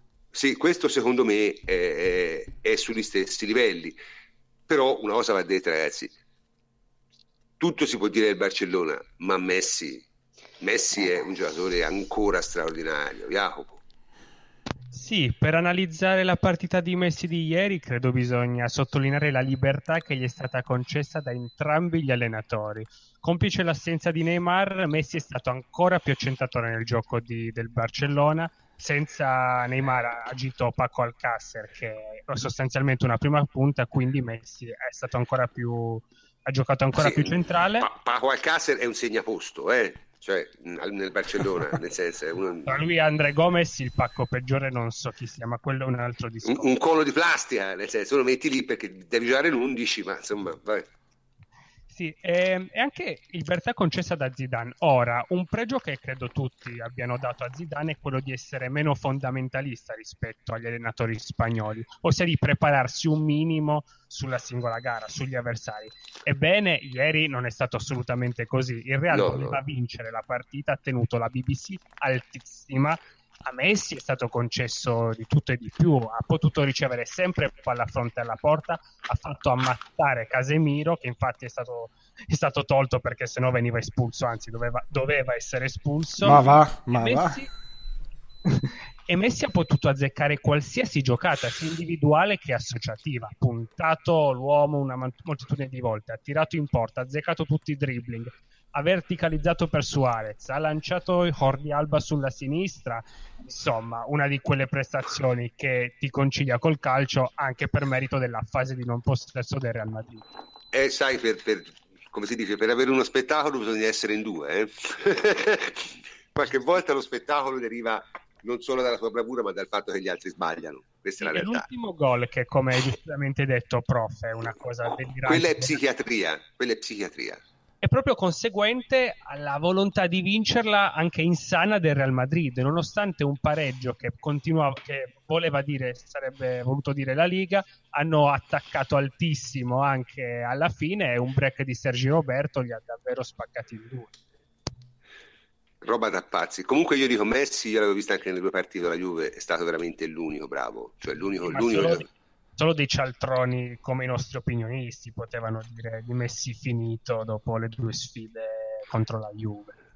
No, vabbè, il Barcellona comunque è una squadra con dei limiti, eh. però eh, insomma la Ma partita sta... di, Messi, di Messi finito come il flop peggiore, mentre invece a mio avviso non era stato assolutamente così. No, anzi era stato l'unico secondo me che aveva fatto vedere di essere un giocatore di livello mondiale. Insomma, voglio dire, se si critica Messi allora ci sono altri giocatori del Barcellona, altri titolari del Barcellona che non sono da Barcellona. Al di là di quello che ha fatto ieri Sergio Roberto è uno, ecco per dire Paco Alcacer è un altro. Insomma, ce ne sono diversi nel Barcellona che probabilmente nel Barcellona non ci dovrebbero stare. Come abbiamo già detto più volte, il ricambio generazionale l'hanno cannato. L'hanno cannato, sì. L'hanno totalmente cannato. Non era stesso... facile, però l'hanno sbagliato. Eh vabbè, però hanno preso giocatori veramente non, non di... insomma nemmeno buoni, ecco, perché francamente è un po' una cosa strana. Comunque il, il Real ha dei grossi limiti anche lui, eh? questo va detto, al di là del discorso psicologico della, ehm, della gara di ieri, no? perché insomma è il solito discorso, il Real rimane una, una squadra di primo livello, quindi quando una squadra di primo livello incontra una squadra di livello più basso, anche se non gioca bene vince. Vedi le due partite al Napoli, tanto per essere chiari. Chiaro? Il Real col Napoli ha giocato maluccio, secondo me, sia all'andata sia al ritorno, ha vinto due volte 3 a 1. Perché in quei casi lì conta il livello.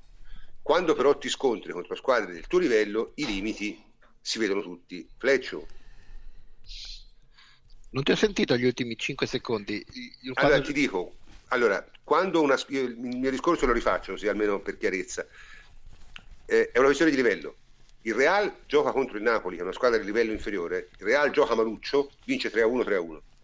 Quando però giochi contro una squadra del tuo livello, se hai dei limiti vengono fuori, giusto? Eh, certo, questo è un discorso più generale che, eh, che vale per il Real ormai da, da, quando dell'era Zidane, nel senso che è una squadra che fa un calcio eh, in un certo senso semplice, eh, efficace, però che rimane estremamente semplice ed estremamente, diciamo così, eh, valutabile e, e, e, contro il quale si può costruire una partita senza timore di, di incontrare sorprese al netto di quelle che sono le sorprese che ti creano i grandi giocatori con le loro intuizioni. Eh, è logico che quando arrivi finché affronti squadre che ti sono molto inferiori basta veramente solo il talento comunque dei singoli eh. totale, sconfinato che hanno e ti porta dovunque. Quando il livello si alza, e soprattutto quando devi avere qualche intuizione in più, eh, secondo me per ora Zidane non le ha ancora. Eh, proprio i guizzi che ti cambiano la partita. Poi li avrà magari, però. Per ora sì, sì, no, per ora non li ha. Eh, voi la Liga come la vedete? Davide? Davide? Niente. E allora, ci, sono, ci sono, ci sono, ah, scusa. Ci sono, Davide? Ci sono. Eh, come la vedo? La vedo che... No, la dico perché, lo dico perché potrebbe essere interessante anche in chiave Juve, nel senso, se la Juventus, Beh. e qui potete fare tutti i gesti che volete, batte il Monaco e va in finale, avere un Real impegnato allo stremo nella lotta in Liga o che ha già vinto comodamente, eh, beh, insomma, cambia. Eh? Quindi, secondo te, come va a finire? Beh, è chiaro che eh, quello sarebbe un fattore da prendere in considerazione. Eh, io, se avessi preso il gol che ha preso ieri il, il Real Madrid, sarei entrato in campo tirando borracce e il resto e, e, e smadonne, cioè perché comunque parliamoci chiaramente, abbiamo vinto il campionato certo, non certo. pare vincevano il campionato. O comunque insomma allora, c'erano vicinissimi. No ma lì, lì fai fallo. Sì. oltre che non fare pressing alto con un nuovo è finita la partita. Finita, hai fatto il pari per grazia ricevuta, l'hai fatto con una giocata di Ames che così è finita, finito il campionato, è finito tutto. Non c'è bisogno di andare a pressare alte. Cioè proprio una cosa che non inconcepibile. Eh, boh, allora Real è una partita in meno sì, deve recuperare col Celta di Vigo guardando il calendario così eh, si ha idea prossima... di quando recupera? no No, non lo so. No, non, si, sa, non si sa Comunque giocano già in settimana, eh? Giocano già in settimana, perché comunque mercoledì c'è Barcellona-Osasuna. Ah sì, il turno infrasettimanale. Sì, è vero, è vero, è vero, è vero, è vero, è vero, è vero. Mentre in settimana, fine settimana, abbiamo sabato sera una partita che potremmo vedere perché è il derby di Barcellona. Ma non è, non è scontata la gara col Celta Vigo comunque. Eh? Mm. Real Madrid-Valencia, quindi Zaza contro Morata. Hai già eliminati dalla Coppa dalla del Coppa del Re, esatto, sì, stavo pensando sì, a quella. Sì, dalla semifinale di Coppa del Re sono stati eliminati dal Celta Vigo. Ma non lo so, insomma, mm, è difficile, insomma, il Real Madrid deve Real stare... Madrid e Siviglia, Real Madrid non ha un... Diciamo che il partiacque negativo è stato il crollo del Barcellona a Malaga due settimane fa, con un... anche solo con un pareggio li avrei visti più in corsa. Sì, anche se il Real poi dopo alcune partite se ne, se ne è andate a perdere così. E, boh, allora in teoria prof il Real ha tutta la qualità tecnica per andare a vincere le partite, questo indubbiamente, solamente sì. che si distrae troppo, cioè nel senso, oltre che distrarsi anche non riesce a prendere il controllo delle partite per 80-90 minuti, non le ammazza sempre. E è una qualità in alcuni sensi, cioè nel senso che anche contro il Bayern Monaco, quando sembrava morto il Real, ha tirato fuori la giocata del campione. Però è una squadra che non riesce a dominare totalmente le partite, proprio perché, come diceva prima Fletch, è un gioco molto semplice, molto, molto diretto, ha grandissime qualità tecniche e il Barcellona è comunque eh, reduce da un'eliminazione pesante, vince il classico, vince all'ultimo secondo, eh, qui per, per, chiudere quella che è l'era Luis Enrique. Sì, sbaglio ha pure la finale di, di Coppa, sì, Coppa del Re, giusto? Mm? Sì, con l'Alaves, col Deportivo Alaves. Col però, Deportivo insomma, Alaves, eh, vabbè. Il campionato è campionato. sì, sì, no, no, no, però, mh, mm, ripeto, io, io sono abbastanza... Cioè, una cosa che io non avrei mai pensato di, di eh, vedere, no? Cioè che vedendo giocare la Juventus mi pare che giochi meglio di questi. È sicuro, no? Ma soprattutto cosa che insomma, meglio le partite. non era scontatissima, eh, nemmeno quest'anno. Cioè, prepara eh... molto meglio le partite perché quelle di il piano tattico di ieri di Zidane, cioè, insomma, Messi e Messi, lasciargli tutta questa libertà anche Iniesta. Mm. No, cioè, Ordi Alba era sempre libero sulla sinistra i tre davanti ecco, ma io, io, io, una cosa non mi sono sempre chiesto comunque. ma perché lo fai?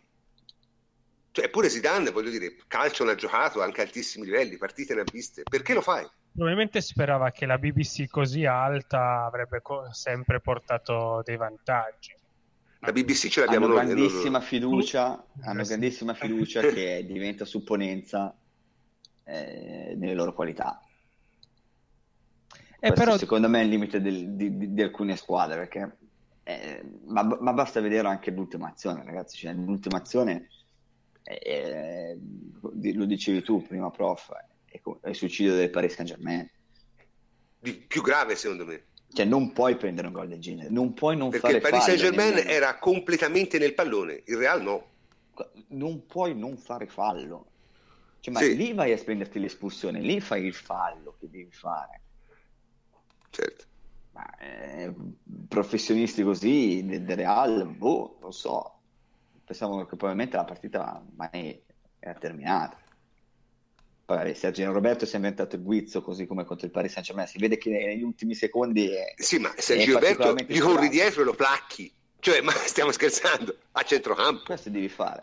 Questo eh. devi fare. Mica in area, eh, a centrocampo. Lo dietro lo placchi, becchi un giallo, eh. Cioè... Poi va detto che Real Madrid eh, era successo col Bayern Monaco, cioè Casemiro è il giocatore d'ordine, sì. è la diga in mezzo al campo, eh, non l'aveva tolto, graziato dall'arbitro una settimana fa, però non l'aveva tolto, perché comunque è quel giocatore che ti dà copertura, è anche abbastanza, mh, mm, è sempre presente, quindi è un giocatore che ti fa sentire. Se non c'è lui, diventi ancora meno protetto a livello sì, sì, no, ma... Eh, e non l'aveva mai fatto, invece ieri ha fatto questo, questo cambio e un po' l'ha, ha perso ancora di più, quasi di non possesso.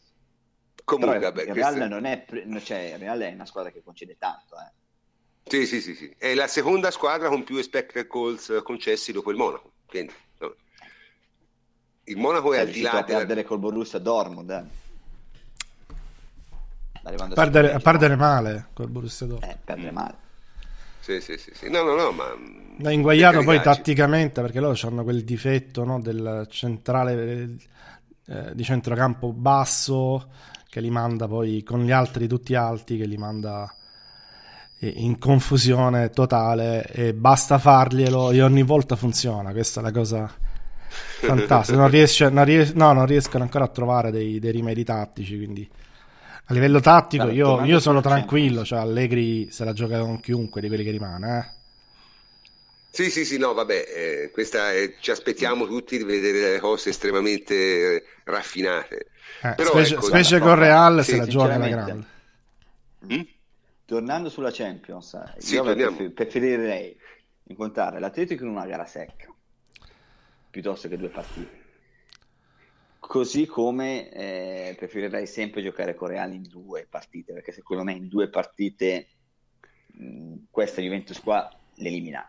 In una gara secca poi avere sempre il timore Certo, eh, c'è sempre la gara secca e delle grandissime giocate dei campioni perché ce li hanno, eh. ce li hanno, ce li hanno, ce li hanno. hanno perso comunque giocando Maluccio perché hanno giocato Maluccio si sono suicidati all'ultimo certo. stavano pareggiando con un uomo insomma, meno, con una insomma, già, già, che siamo a parlare, già che siamo a parlare di Real, prima di passare al cazzeggio, eh, ma tra Real e Atletico chi passa? Ci avete pensato? Secondo me passa l'Atletico. Ero sicuro. Io mi che a vicenda. Secondo me passa l'Atletico perché l'ideale sarebbe che non passasse nessuno, ma non è possibile. Però essendoci di mezzo l'Atletico è possibile in realtà. 82 squalificati, 82 infortunati. Sì, sì, cose sì, sì, da sì. quando c'è Simeone, l'Atletico Madrid... Poi magari il Monaco ci elimina, vincerà Opera dei Campioni, Raggi vincerà Opera dei Campioni e io mi devo dare fuoco. La solleva, non, non, la vince, la solleva. La solleva, io mi, io mi devo ce dare fuoco. Ce l'alza in faccia Raggi. Eh sì, sì, eh, sarebbe da veramente... certo, considerato la storia della Champions League e della Juve non sarebbe una cosa totalmente fuori da, dalle, dalle, previsioni, però vabbè, insomma, noi siamo più razionali e diciamo che un evento del genere è estremamente improbabile. Invece non è improbabile che passi l'Atletico, francamente, perché quando... magari... Sì? No, dicevo, da quando c'è Simeone l'Atletico ha sempre vinto il proprio girone in Champions nelle tre partecipazioni fin qui è sempre stata eliminata dal Real, due volte in finale e una nei quarti. Ed è strano perché invece in patria lo score in questi anni è totalmente a favore dell'Atletico Madrid, è un, cioè, è una part- si gioca la storia anche perché come dicevamo prima nel pretrasmissione sarà l'ultima partita al Vicente Calderon, quindi sarà una guerra, scorrerà il sangue credo. Eh, sarà una meraviglia di partita che noi sicuramente non ci perderemo e commenteremo anche perché queste partite qua eh, sono il sale diciamo, del calcio. Eh, diciamo che è un atletico nel complesso, secondo me, meno solido, meno impressionante dell'anno passato, però hanno tutte le qualità. Eh, le caratteristiche, la determinazione, l'esperienza e la mentalità per farti un doppio confronto di altissimo livello. Quindi saranno due partite da vedere. Sì, sì, no, no, ma io ripeto, una squadra come il Real contro, contro una squadra come l'Atletico rischia di impazzire, eh? rischia veramente di impazzire, perché veramente non ti fanno giocare, cioè non riesci a giocare a calcio contro l'Atletico. E poi con, Quando... Real, con Real questo effetto è potenziato dal, dall'effetto psicodramma che ovviamente contro l'Atletico per il Real è ancora più difficile che per chiunque altro. Vero, e viceversa, e viceversa, ci sono giocatori dell'Atletico che, che veramente hanno, hanno, il sangue agli occhi quando giocano con Real. Eh sì, anche sì, perché l'Atletico ha tanti giocatori proprio del vivaio che hanno proprio eh, il cuore del bianco-rosso, Gabi, sì, sì. Saul. Sono, de- sono dei veri materassai, insomma, eh, se vedi concioneros. Eh, vabbè, noi ci avremo Glick, no? Quindi eh, dobbiamo stare attenti. Glick ci potrebbe, ci potrebbe anche fare il regalo di farsi espellere i primi 20 minuti. Eh, ce la può fare, ce la può fare, ce la può fare. Considerando il cervello che ha, dipende da che arbitro mandano, ma insomma lì... È, è molto carico, eh? sembra molto carico il buon Camille. Sì, è veramente un cretino, nel senso uno, uno, che pubblica quella foto sul suo profilo Twitter dopo il sorteggio è per forza un cretino, anche perché se appena appena un arbitro internazionale sa quel che deve fare, l'ha già messo nel mirino. Ma io di Ovviamente. quella foto non mi capacito assolutamente, anche perché è diventata, io sono torinese, proprio un simbolo dei tifosi del Toro, ma la cosa assurda è che io me lo ricordo bene quel derby, il Toro aveva iniziato molto bene, rischiando anche di andare in vantaggio. Quell'espulsione, quel fallo fu, fu uno dei primi derby giocati dal Torino. No, il, il primo giocati, cioè giocati nel senso di che giocava a pallone, eh? Ah, ok. No, perché era anche il primo allo Juventus Stadium, per questo dicevo. Mm-hmm. Aveva iniziato molto bene e proprio quell'espulsione ha compromesso la partita. Sì, sì. Una partita che po- avevano ancora da giocare, insomma.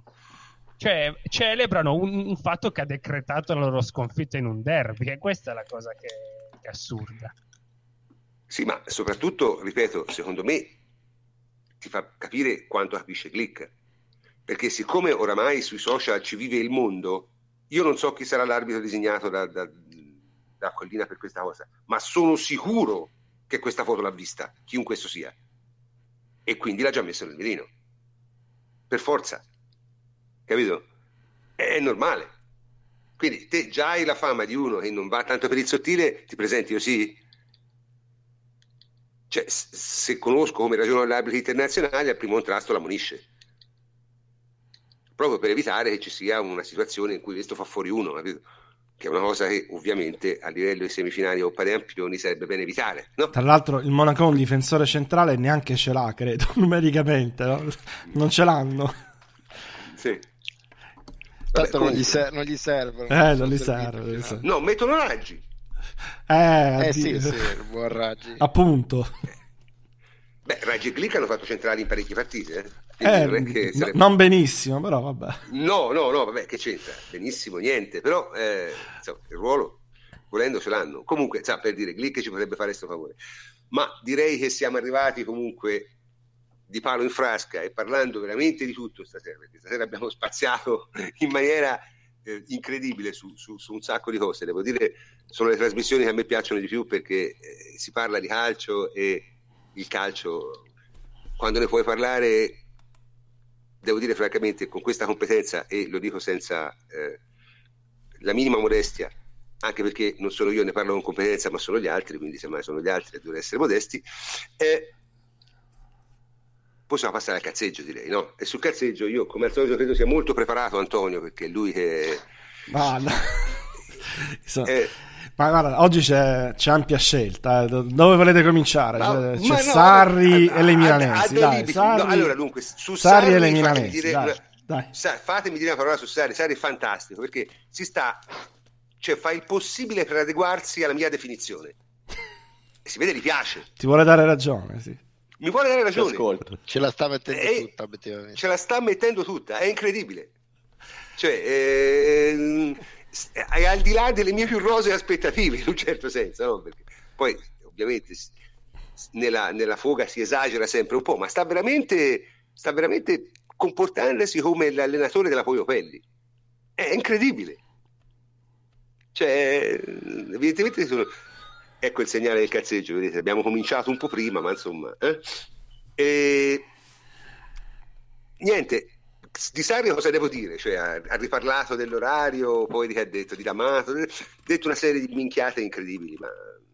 Il fatturato. Fattu- anche il fatturato? Non fuori anche quello? Certo, classico. Cioè, il problema qual è di Sarri? Il problema è che Sarri ha fatto peggio dell'anno scorso. E questo è il vero problema, no? Allora, se diciamo se diciamo le cose come sono, c'è, Antonio mi sembra hai fatto un sondaggio su Twitter no? in cui chiedevi com'era il campionato del sì, Napoli. Sì, sì, sì. Normale. Normale, normale, la risposta che mi hanno dato quasi tutti, normale. Normale, nel senso te hai una squadra da secondo terzo posto, se arrivi secondo terzo è normale, che è diverso da dire se hai una squadra al primo posto vinci, perché vincere non è mai normale, e questa è la differenza. Chiaro, chiaro. Che, mol- che molti non capiscono. Cioè, dice, ma eh, Allegri eh, ha la squadra più forte e quindi deve vincere. No, vincere non è mai scontato. Se ti hai una squadra da primi tre e arrivi secondo o terzo, è più scontato. È questo il discorso, no? Secondo me. Quindi, Sarri, vabbè, eh, e comunque è il secondo discorso, abbiamo parlato a lungo de, del gioco del Napoli, ci, ci, abbiamo scritto anche articoli, forse persino troppo, però d'altronde ci hanno costretto in qualche modo a farlo, no? Perché do, dopo averlo definito il barca o il barchetta, come dico io, italiano, eh, eh, qualche cosa bisognava pur dire, insomma, ecco. Ma guarda, secondo me veramente si è rincoglionito completamente in Italia questo fatto del bel gioco, del, del risultatismo. Io leggevo pure la gazzetta, ora no, si, è, si, è messa a cavalcare sera, ieri quel sera, titolo su Allegri, è uno dei più belli mai, mai letti in assoluto. Beh, accostando a pensa, pensa solo al risultato. Allegri pensa al risultato. Ma il peggio è che poi invece, invece Jardim è un filosofo, di, come una so. sorta di talebano, mentre invece Jardim ha rivoluzionato la squadra, il modo di giocare fino a due anni fa, segno di un allenatore intelligente, ne abbiamo parlato prima, che si adegua alla rosa a disposizione e la Gazzetta lo contrapponeva spacciandolo per un filosofo. Ma guarda che il problema è che la Gazzetta non sanno nemmeno dove allenava due anni fa Jardim. cioè, è, è, questo il punto, capito? No, no ma, ma no. sai qual è il punto, vero, prof? cioè la cosa che fa, non so chi l'ha detta, ma l'ha detto qualcheduno, no, me l'ha detto qualcheduno su Twitter ed era una frase molto bella, giusta. Eh, il problema è che facendo così, cioè dicendo pensa solo al risultato, no? cosa del genere, eh, tu fai passare un concetto che non esiste, che è sbagliato, eh, come se fosse più facile fare quello che fa Allegri, come se ci fosse una scorciatoia no? presa da Allegri, perché tu dici, ah vabbè, però lui eh, in Scusa, qualche modo bara. Che altro c'è oltre al risultato? Io questo mi chiedo. No, ma non è. Ma, ma cercare il risultato, no? cercare il risultato, come lo dicono loro, non è più facile che fare gioco. È, è difficile perché probabilmente, più difficile, probabilmente più difficile, esatto. Cioè, eh, perché sei L'aveva... chiamato a essere giudicato soltanto sul risultato. Poi a un certo punto è, è quello. Eh. Poi anche perché il bel gioco lo possono fare in tanti, vincere vince uno solo. Eh, eh lo so, ma Jardin è, vedi, dipinto come un filosofo. Lui alla fine, come diceva prima eh, Jacopo, è funzionale alla rosa, no? Dipende dalla rosa che ha e si adegua. Eh, ora, ora, viene sì, fatto passare per filosofo. Io credo, io credo che Jardin sia un, un, un ottimo allenatore, però è un allenatore alla Sarri, nel senso lui stabilisce che con quella rosa può giocare in un modo e gioca a quel modo. Cioè, poi può giocare in modo diverso da, di anno in anno a seconda della rosa che ha e questo è già un grandissimo merito. Però diciamo che non fa nulla per ma devi avere un altro migliorare. tipo di giocatori eh, per fare eh, quello che dici. Appunto, cioè, con devi avere... di quei giocatori è un po' eh, vabbè, cioè, il, Monaco, sai... il Monaco non so se sia più forte del Napoli per fare un un paragone eh, come, come, Rosa. Ma, ma c'è in difesa un altro, sicuramente è più, è, più, più, corta rispetto al Napoli.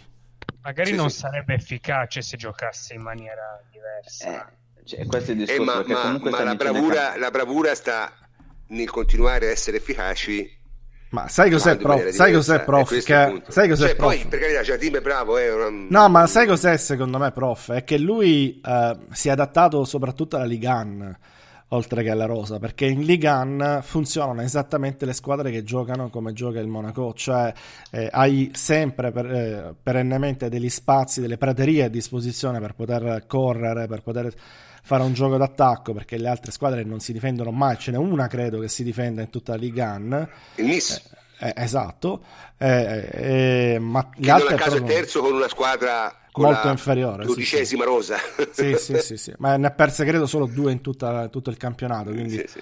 mezzo capolavoro l'ha fatto. E, ehm, e, quindi lui si è adattato a quello e ha ottenuto risultati eh, per quello. Poi la Champions non era un obiettivo del Monaco, ma neanche la no, lontana. No. Quindi... Però vedo, vedo, che però purtroppo non ci riesce a calzeggiare. Siamo ritornati a fare discorsi Siamo seri. ritornati a fare eh, le milanesi, le milanesi, perché stiamo parlando di Sarri. Eh, no, vabbè, le milanesi. Parliamo di cioè, qualche cazzata va detta, nel senso, abbiamo, siamo stati seri per un'ora e mezzo. Ora... Eh, non, non, si riesce no, proprio. Eh, ma che non le ho eh, viste, abbiamo... non le ho viste. Voi le vedete queste no. torture? Io non, guarda, non le ho viste. Io, io, io, ho visto, io, no, io ho visto parte di eh, Fiorentina Inter che è stata veramente una roba da, da, da remontata, da, stupendo, da pisciarsi addosso da, dalle risate, il bel gioco, il bel gioco. La remontata e, di Paolo Sosa. E sì. soprattutto ragazzi, ve lo confesso, io ho visto più di metà di Milan-Empoli con la cronaca di Suma e questa è diciamo un, un, una cosa che mi sono concesso perché come quella lista ogni tanto uno dice fa uno strappo alla regola no? mangia 18 papà al room sì, sì. è una roba di vedi uno si concede a fine anno dice vabbè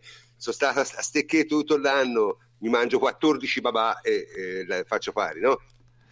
un piccolo eh, piacere a proposito del Milan prof sì sì oggi ho letto da qualche parte che in Milan, cioè la nuova proprietà, avrebbe già messo le mani sul Milanello, sistemando un po' il centro e avrebbe tolto delle foto raffiguranti i trofei vinti nell'era Berlusconi. Se fosse vero, sarebbe. Ma che poracceria, mamma mia! Cioè, mi, mi, che poracceria! Mi, mi, mi, ricorda Benitez quando è arrivato dopo Mourinho. Cioè, questa è, sì, è sì. la prima cazzata che, che non devi fare. Cioè, e, poi dopo arrivi dopo e, 30 anni di Berlusconi che ha vinto tutto e tu vai sì. a cancellare. No, ma... Eh... O togliere qualcosa sistema. Sì, no, ma è... io spero che queste siano veramente cazzate perché non credo che nemmeno... Cioè, non, non si può essere così stupidi. Anzi, le glorie passate sono quelle spesso a cui ti devi aggrappare per trovare delle motivazioni. Però lo non... dice la Gazzetta, quindi è vero. Eh? Ah, lo dice la Gazzetta, ma la Gazzetta sì. notoriamente non mente mai, no? Quindi, eh, abbiamo questa questa Comunque le partite sono state fantastiche, ragazzi. Dai, Inter, Inter Fiorentina Inter e, e Milan Empoli. Cioè, sono riusciti a far segnare due gol all'Empoli e due gol normalmente ci vogliono cinque partite per farli. O Paolo Sousa, e ne ha sbagliati tanti, e ne ha sbagliati tantissimi anche. Sì, sì, ha fatto un paio di miracoli da una room. Com- comunque, prof, non stiamo sì. parlando delle dimissioni dei Fiori. Ah, già, cioè dimissioni dei Fiori, ma sono vere? Sì, sì, pare di sì. Lo dice la Gazzetta e il Corriere dello Sport. Cioè, vabbè, allora, ormai siamo arrivati a prendere la Gazzetta e il Corriere dello Sport come oracolato. Eh? Quindi lui aveva dato... Il problema è questo. Ah, sì. Lui aveva dato le dimissioni e non l'hanno accettate? Come funziona? Sì. sì gli, hanno detto, sì. gli hanno detto di tirare fino alla fine del campionato. Domani vanno in ritiro e ci restano fino alla partita con Napoli, quindi dovrebbe essere fino a sabato. Già, perché la prossima è pure Inter-Napoli, no? Eh, ragazzi, eh, sì, troppo, sì, troppo, sì. troppo bello, troppo bello. Ah, Prof, troppo bello. Per quella storia della scommessa su Paolo Sosa, come siamo messi? Siamo messi bene, siamo messi bene, nel senso Sosa ha delle buone possibilità, ma sicuramente... E a tre punti, eh? di... a tre punti dal, vabbè, dal, troverà, Milan, dal Milan. Troverà il modo di perdere in casa col Crotone, non lo so, con qualche squadra improbabile. Può darsi, può darsi. Non non, ma... non sono sicuro, insomma, perché figuriamoci se... Ma pure, no, le, milanesi, ma pure le milanesi, magari, quindi per inerzia Vabbè, può sì, darsi da, che... Da, che hai, da, che, hai, detto che l'Inter perdeva a Crotone, io rinuncio a qualsiasi scambio di opinioni su queste cose con te perché sei pericoloso. Quindi non... Però insomma voglio dire, la Fiorentina, vediamo un po' con chi gioca domenica prossima la Fiorentina, con chi gioca, vediamo, vediamo, vediamo, vediamo la Fiorentina la prossima domenica gioca a Palermo. Oh, oh, oh, bella partita. Ecco, trova il modo di perdere col Palermo. Chiaro? Questo è quello che fa la Fiorentina. Trova il modo di perdere col Palermo. Perché... E, e, comunque l'idea che Inter e Milan stiano lottando strenuamente per giocare la prima partita ufficiale il 21 di luglio veramente mi riempie di, di soddisfazione. Ecco, devo dire. Il calcio serve anche a questo ogni tanto, no? Ma si parla anche di, di un gioco a perdere, eh? se tu senti eh, gli ambienti milanesi, milanisti, interisti. Ah, cioè quindi starebbero cercando di non ci mandano Paolo Sosa insomma a fare cioè, la Esatto, esatto. Quello, quello, è il grande piano del, delle milanesi, mandarci Paolo Sosa per fare la tournée no, Paolo. Sosa no, perché non ci sarà più. Vabbè, la Fiorentina, eh, Fiorentina. Pioli, Pioli. La... Pioli va alla Fiorentina. Pioli, va alla Pioli, Fiorentina. Pioli ci mandano ci... Pioli perché loro così fanno una tournée in Cina, che è l'obiettivo stagionale di entrambe, credo. No, ma a parte gli scherzi, al Milan salterebbe la tournée in Cina, all'Inter credo quella in America, quindi sarebbe un bel danno d'immagine ed economico, anche perché loro si basano solo a questo punto sull'immagine, sono degli investimenti che si basano esclusivamente sul marketing, quindi perdere quella possibilità sarebbe un mezzo disastro per entrambi. E quindi addirittura c'è la, c'è la possibilità che giochino a perdere. Ma dunque, allora, vediamo un po'. L'Inter non deve fare un grande sforzo per perdere la prossima, eh? perché con Napoli perde 4-0. Eh, il Milan gioca a Crotone! Eh, a Crotone! Appunto. Meraviglioso. Appunto. Meraviglioso. Meraviglioso. Eh? E... Noto che comunque nel campionato della Juve non ne stiamo parlando più. Che signore. Eh, vabbè. Eh, se siamo tutti intimamente convinti e l'ha già vinto, insomma, ecco, questa è l'idea, no? Credo, almeno. Eh Ma anche eh. non intimamente, anche... Mm-hmm, anche palesemente. Anche al di fuori dell'intimo. anche al di fuori dell'intimo. Sì, no, vabbè, quel, secondo me, diciamo, se ne può parlare, magari se la Juventus dovesse giocare veramente male e perdere l'Atalanta, cosa che francamente non credo, tra l'altro l'Atalanta ha 5 punti di uscinetto sulla sesta, quindi non è nemmeno che è costretta a giocare una partita alla morte. Quindi non lo so, cioè, boh. Ma no, prof, di solito la Juve cosa fa? Come è successo negli anni di Allegri. Vince il campionato, poi cazzeggia amabilmente. Cioè... Sì, sì, sì. Ma ancora non l'ha vinto. Adesso, appunto, adesso il piede è su, sull'acceleratore Atalanta-Torino, sono queste le due partite che cercherai di vincere, col Torino farà turnover. Ma secondo me cerchi di vincere anche a Roma, eh. sì, se c'è la possibilità. Sì, sì. C'è la possibilità, sì. Perché una partita e poi le ultime due invece Ma sono in casa. A differenza, a differenza della partita contro il Napoli di campionato, ehm, se tutto va come deve andare, tu contro la Roma non ci avrai nulla da perdere, quindi è molto più facile che tu la giochi per vincere no? rispetto a quella con Napoli dove mm, avevi certo, da certo. perdere. Quindi certo, certo. sarà sicuramente una bella partita. C'è Roma-Lazio. Sì, no, vabbè, ma la Roma, la Roma, nelle prossime due partite può tranquillamente fare un punto, eh? perché si gioca eh, Roma-Lazio e mm, Milan-Roma. Ora, il Milan, il Milan tirerà a perdere? Può darsi, può darsi. La Lazio no, però, eh? La Lazio no. Quindi non lo so. Derby. Cioè, se la Roma perde u- due punti nelle prossime, uno o due punti nelle prossime due partite, a quel punto lì la partita di Roma è come se non si giocasse, come è già successo altre volte, mi ricordo, c'è stato almeno un anno in cui siamo andati a Roma a scudetto vinto, giusto? Sì, vincendo con Borriello comunque. Vincendo con Borriello al 93esimo, sì, anche è grande. Svaldo. Osvaldo, Osvaldo, è vero? Vincendo Osvaldo, con Osvaldo, Osvaldo, sì, sì. Sono cose meravigliose. Comunque, ragazzi, prof, questo dovrebbe essere l'ultimo campionato irregolare della storia, quindi archiviamolo così, ah. poi dovremmo partire ah, spediti. Ah, eh sì, eh, sì, sì, sì. Ora succederà come il gol non gol, no? le prime tre decisioni saranno a favore della Juventus, sicuro. sì, sì. è anche giusta. cioè, nel senso, e, e con la, col, col golden goal smentiranno l'arbitro smentiranno l'arbitro sì, sì. prima decisione de, presa col golden goal un gol fatto alla Roma che nessuno se n'era accorto però era gol. Cioè quello fu non mi ricordo che partita era però mi ricordo sì, che io dal vivo non avrei mai pensato di poter dare quel gol lì e probabilmente nemmeno l'arbitro guardialine invece era dentro nettamente. Chievo Roma forse Pepe se non sbaglio. Esatto Bravo, te hai una memoria di ferro superiore alla nostra e sei più giovane, questo era eh, importante.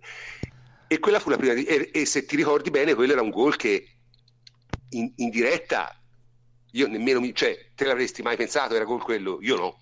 No, anche perché se non erro era negli ultimissimi minuti decisivo, finì 3 a 3. Sì, appunto, no, ma poi perché il, è il solito problema, no? È molto facile vedere se il golden goal quando la palla batte in terra, ma quando la palla è per aria non hai parallasse, quindi non hai modo di, di, di, di vedere realmente dove la palla. Ah, e la seconda decisione, la seconda decisione invece fu il gol a favore della Juve. Sì, sì, quindi sì. fantastico, no? cioè, e succederà lo stesso alla VAR. Cioè, con la VAR succederà che le prime due decisioni saranno due episodi a favore della Juventus e poi nessuno più parlerà della VAR cose che,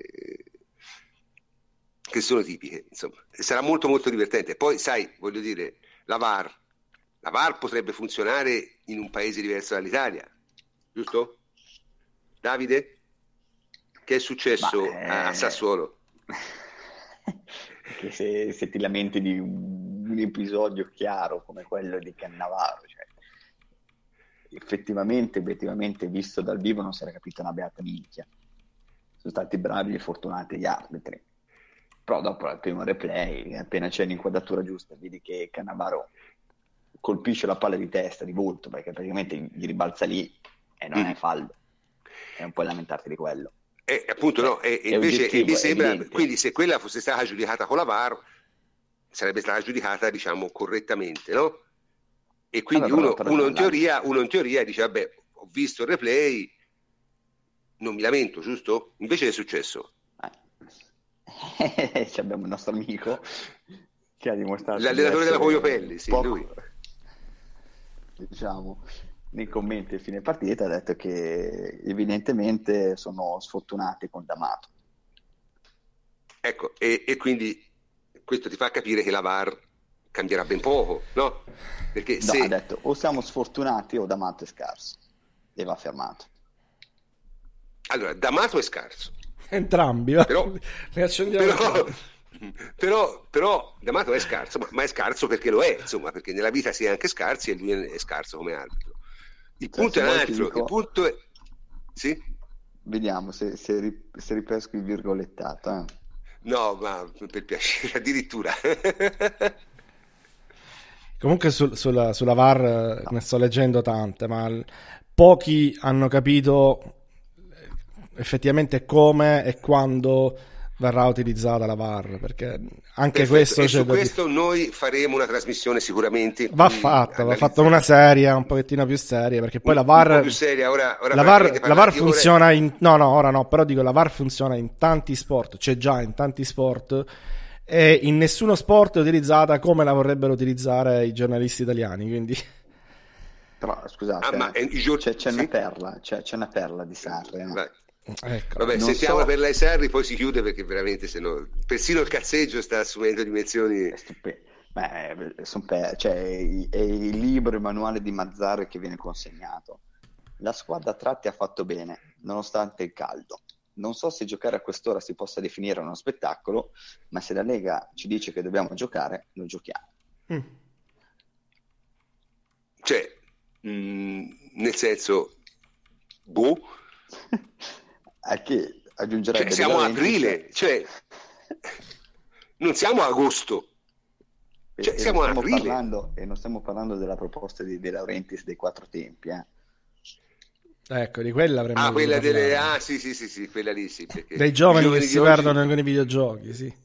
Non hanno concentrazione, capacità di cioè, nel senso, queste sono cose veramente, veramente so, da vecchio zio rincoglionito. Ma, eh, ma c'ha ragione, proprio, perché c'ha pienamente ragione. Vedi Real Madrid, ha perso la concentrazione nei minuti finali perché erano lì per essere nei videogiochi e sì, infatti, è quello lì. Vabbè, dai, direi, direi che abbiamo, abbiamo, con questa direi che abbiamo raggiunto anche noi il limite della decenza, eppure insomma non lo, lo, lo corteggiamo abbastanza spesso, diciamo, il cazzeggio, e direi che è arrivata l'ora di chiudere questa trasmissione prima di dire cose delle quali ci potremmo anche pentire. E quindi saluto, saluto il plenipotenziario Antonio Corsa. Ciao Antonio. Ciao prof, buonanotte a tutti. Forza Mbappé. Eh sì. Francesco Adrianopoli, ciao Francesco. Ciao, buonanotte anche da me. E Davide Ferruzzi, ciao Davide. Buonanotte prof, ciao a tutti. E infine Jacopo Azzolini, ciao Jacopo. Ciao prof, grazie per l'invito e buonanotte a tutti. Allora, eh, per i nostri ascoltatori non andremo in onda lunedì prossimo perché è il primo maggio e tutti noi abbiamo una vita e quindi non andremo in onda lunedì, andremo in onda ovviamente il giovedì successivo, che dovrebbe essere il 4 se non sbaglio, eh, che sarà la, la, il giorno dopo la partita della Juventus, quindi parleremo essenzialmente di quello. Da una parte ci dispiace non commentare la, la Juventus-Atalanta, però voglio dire, una trasmissione al primo maggio, anche con tutta la nostra buona volontà, è estremamente difficile da sostenere perché abbiamo le nostre cose da fare. Quindi, eh, come sempre, vi saluto e ci vediamo tra una decina di giorni. Buonanotte a tutti.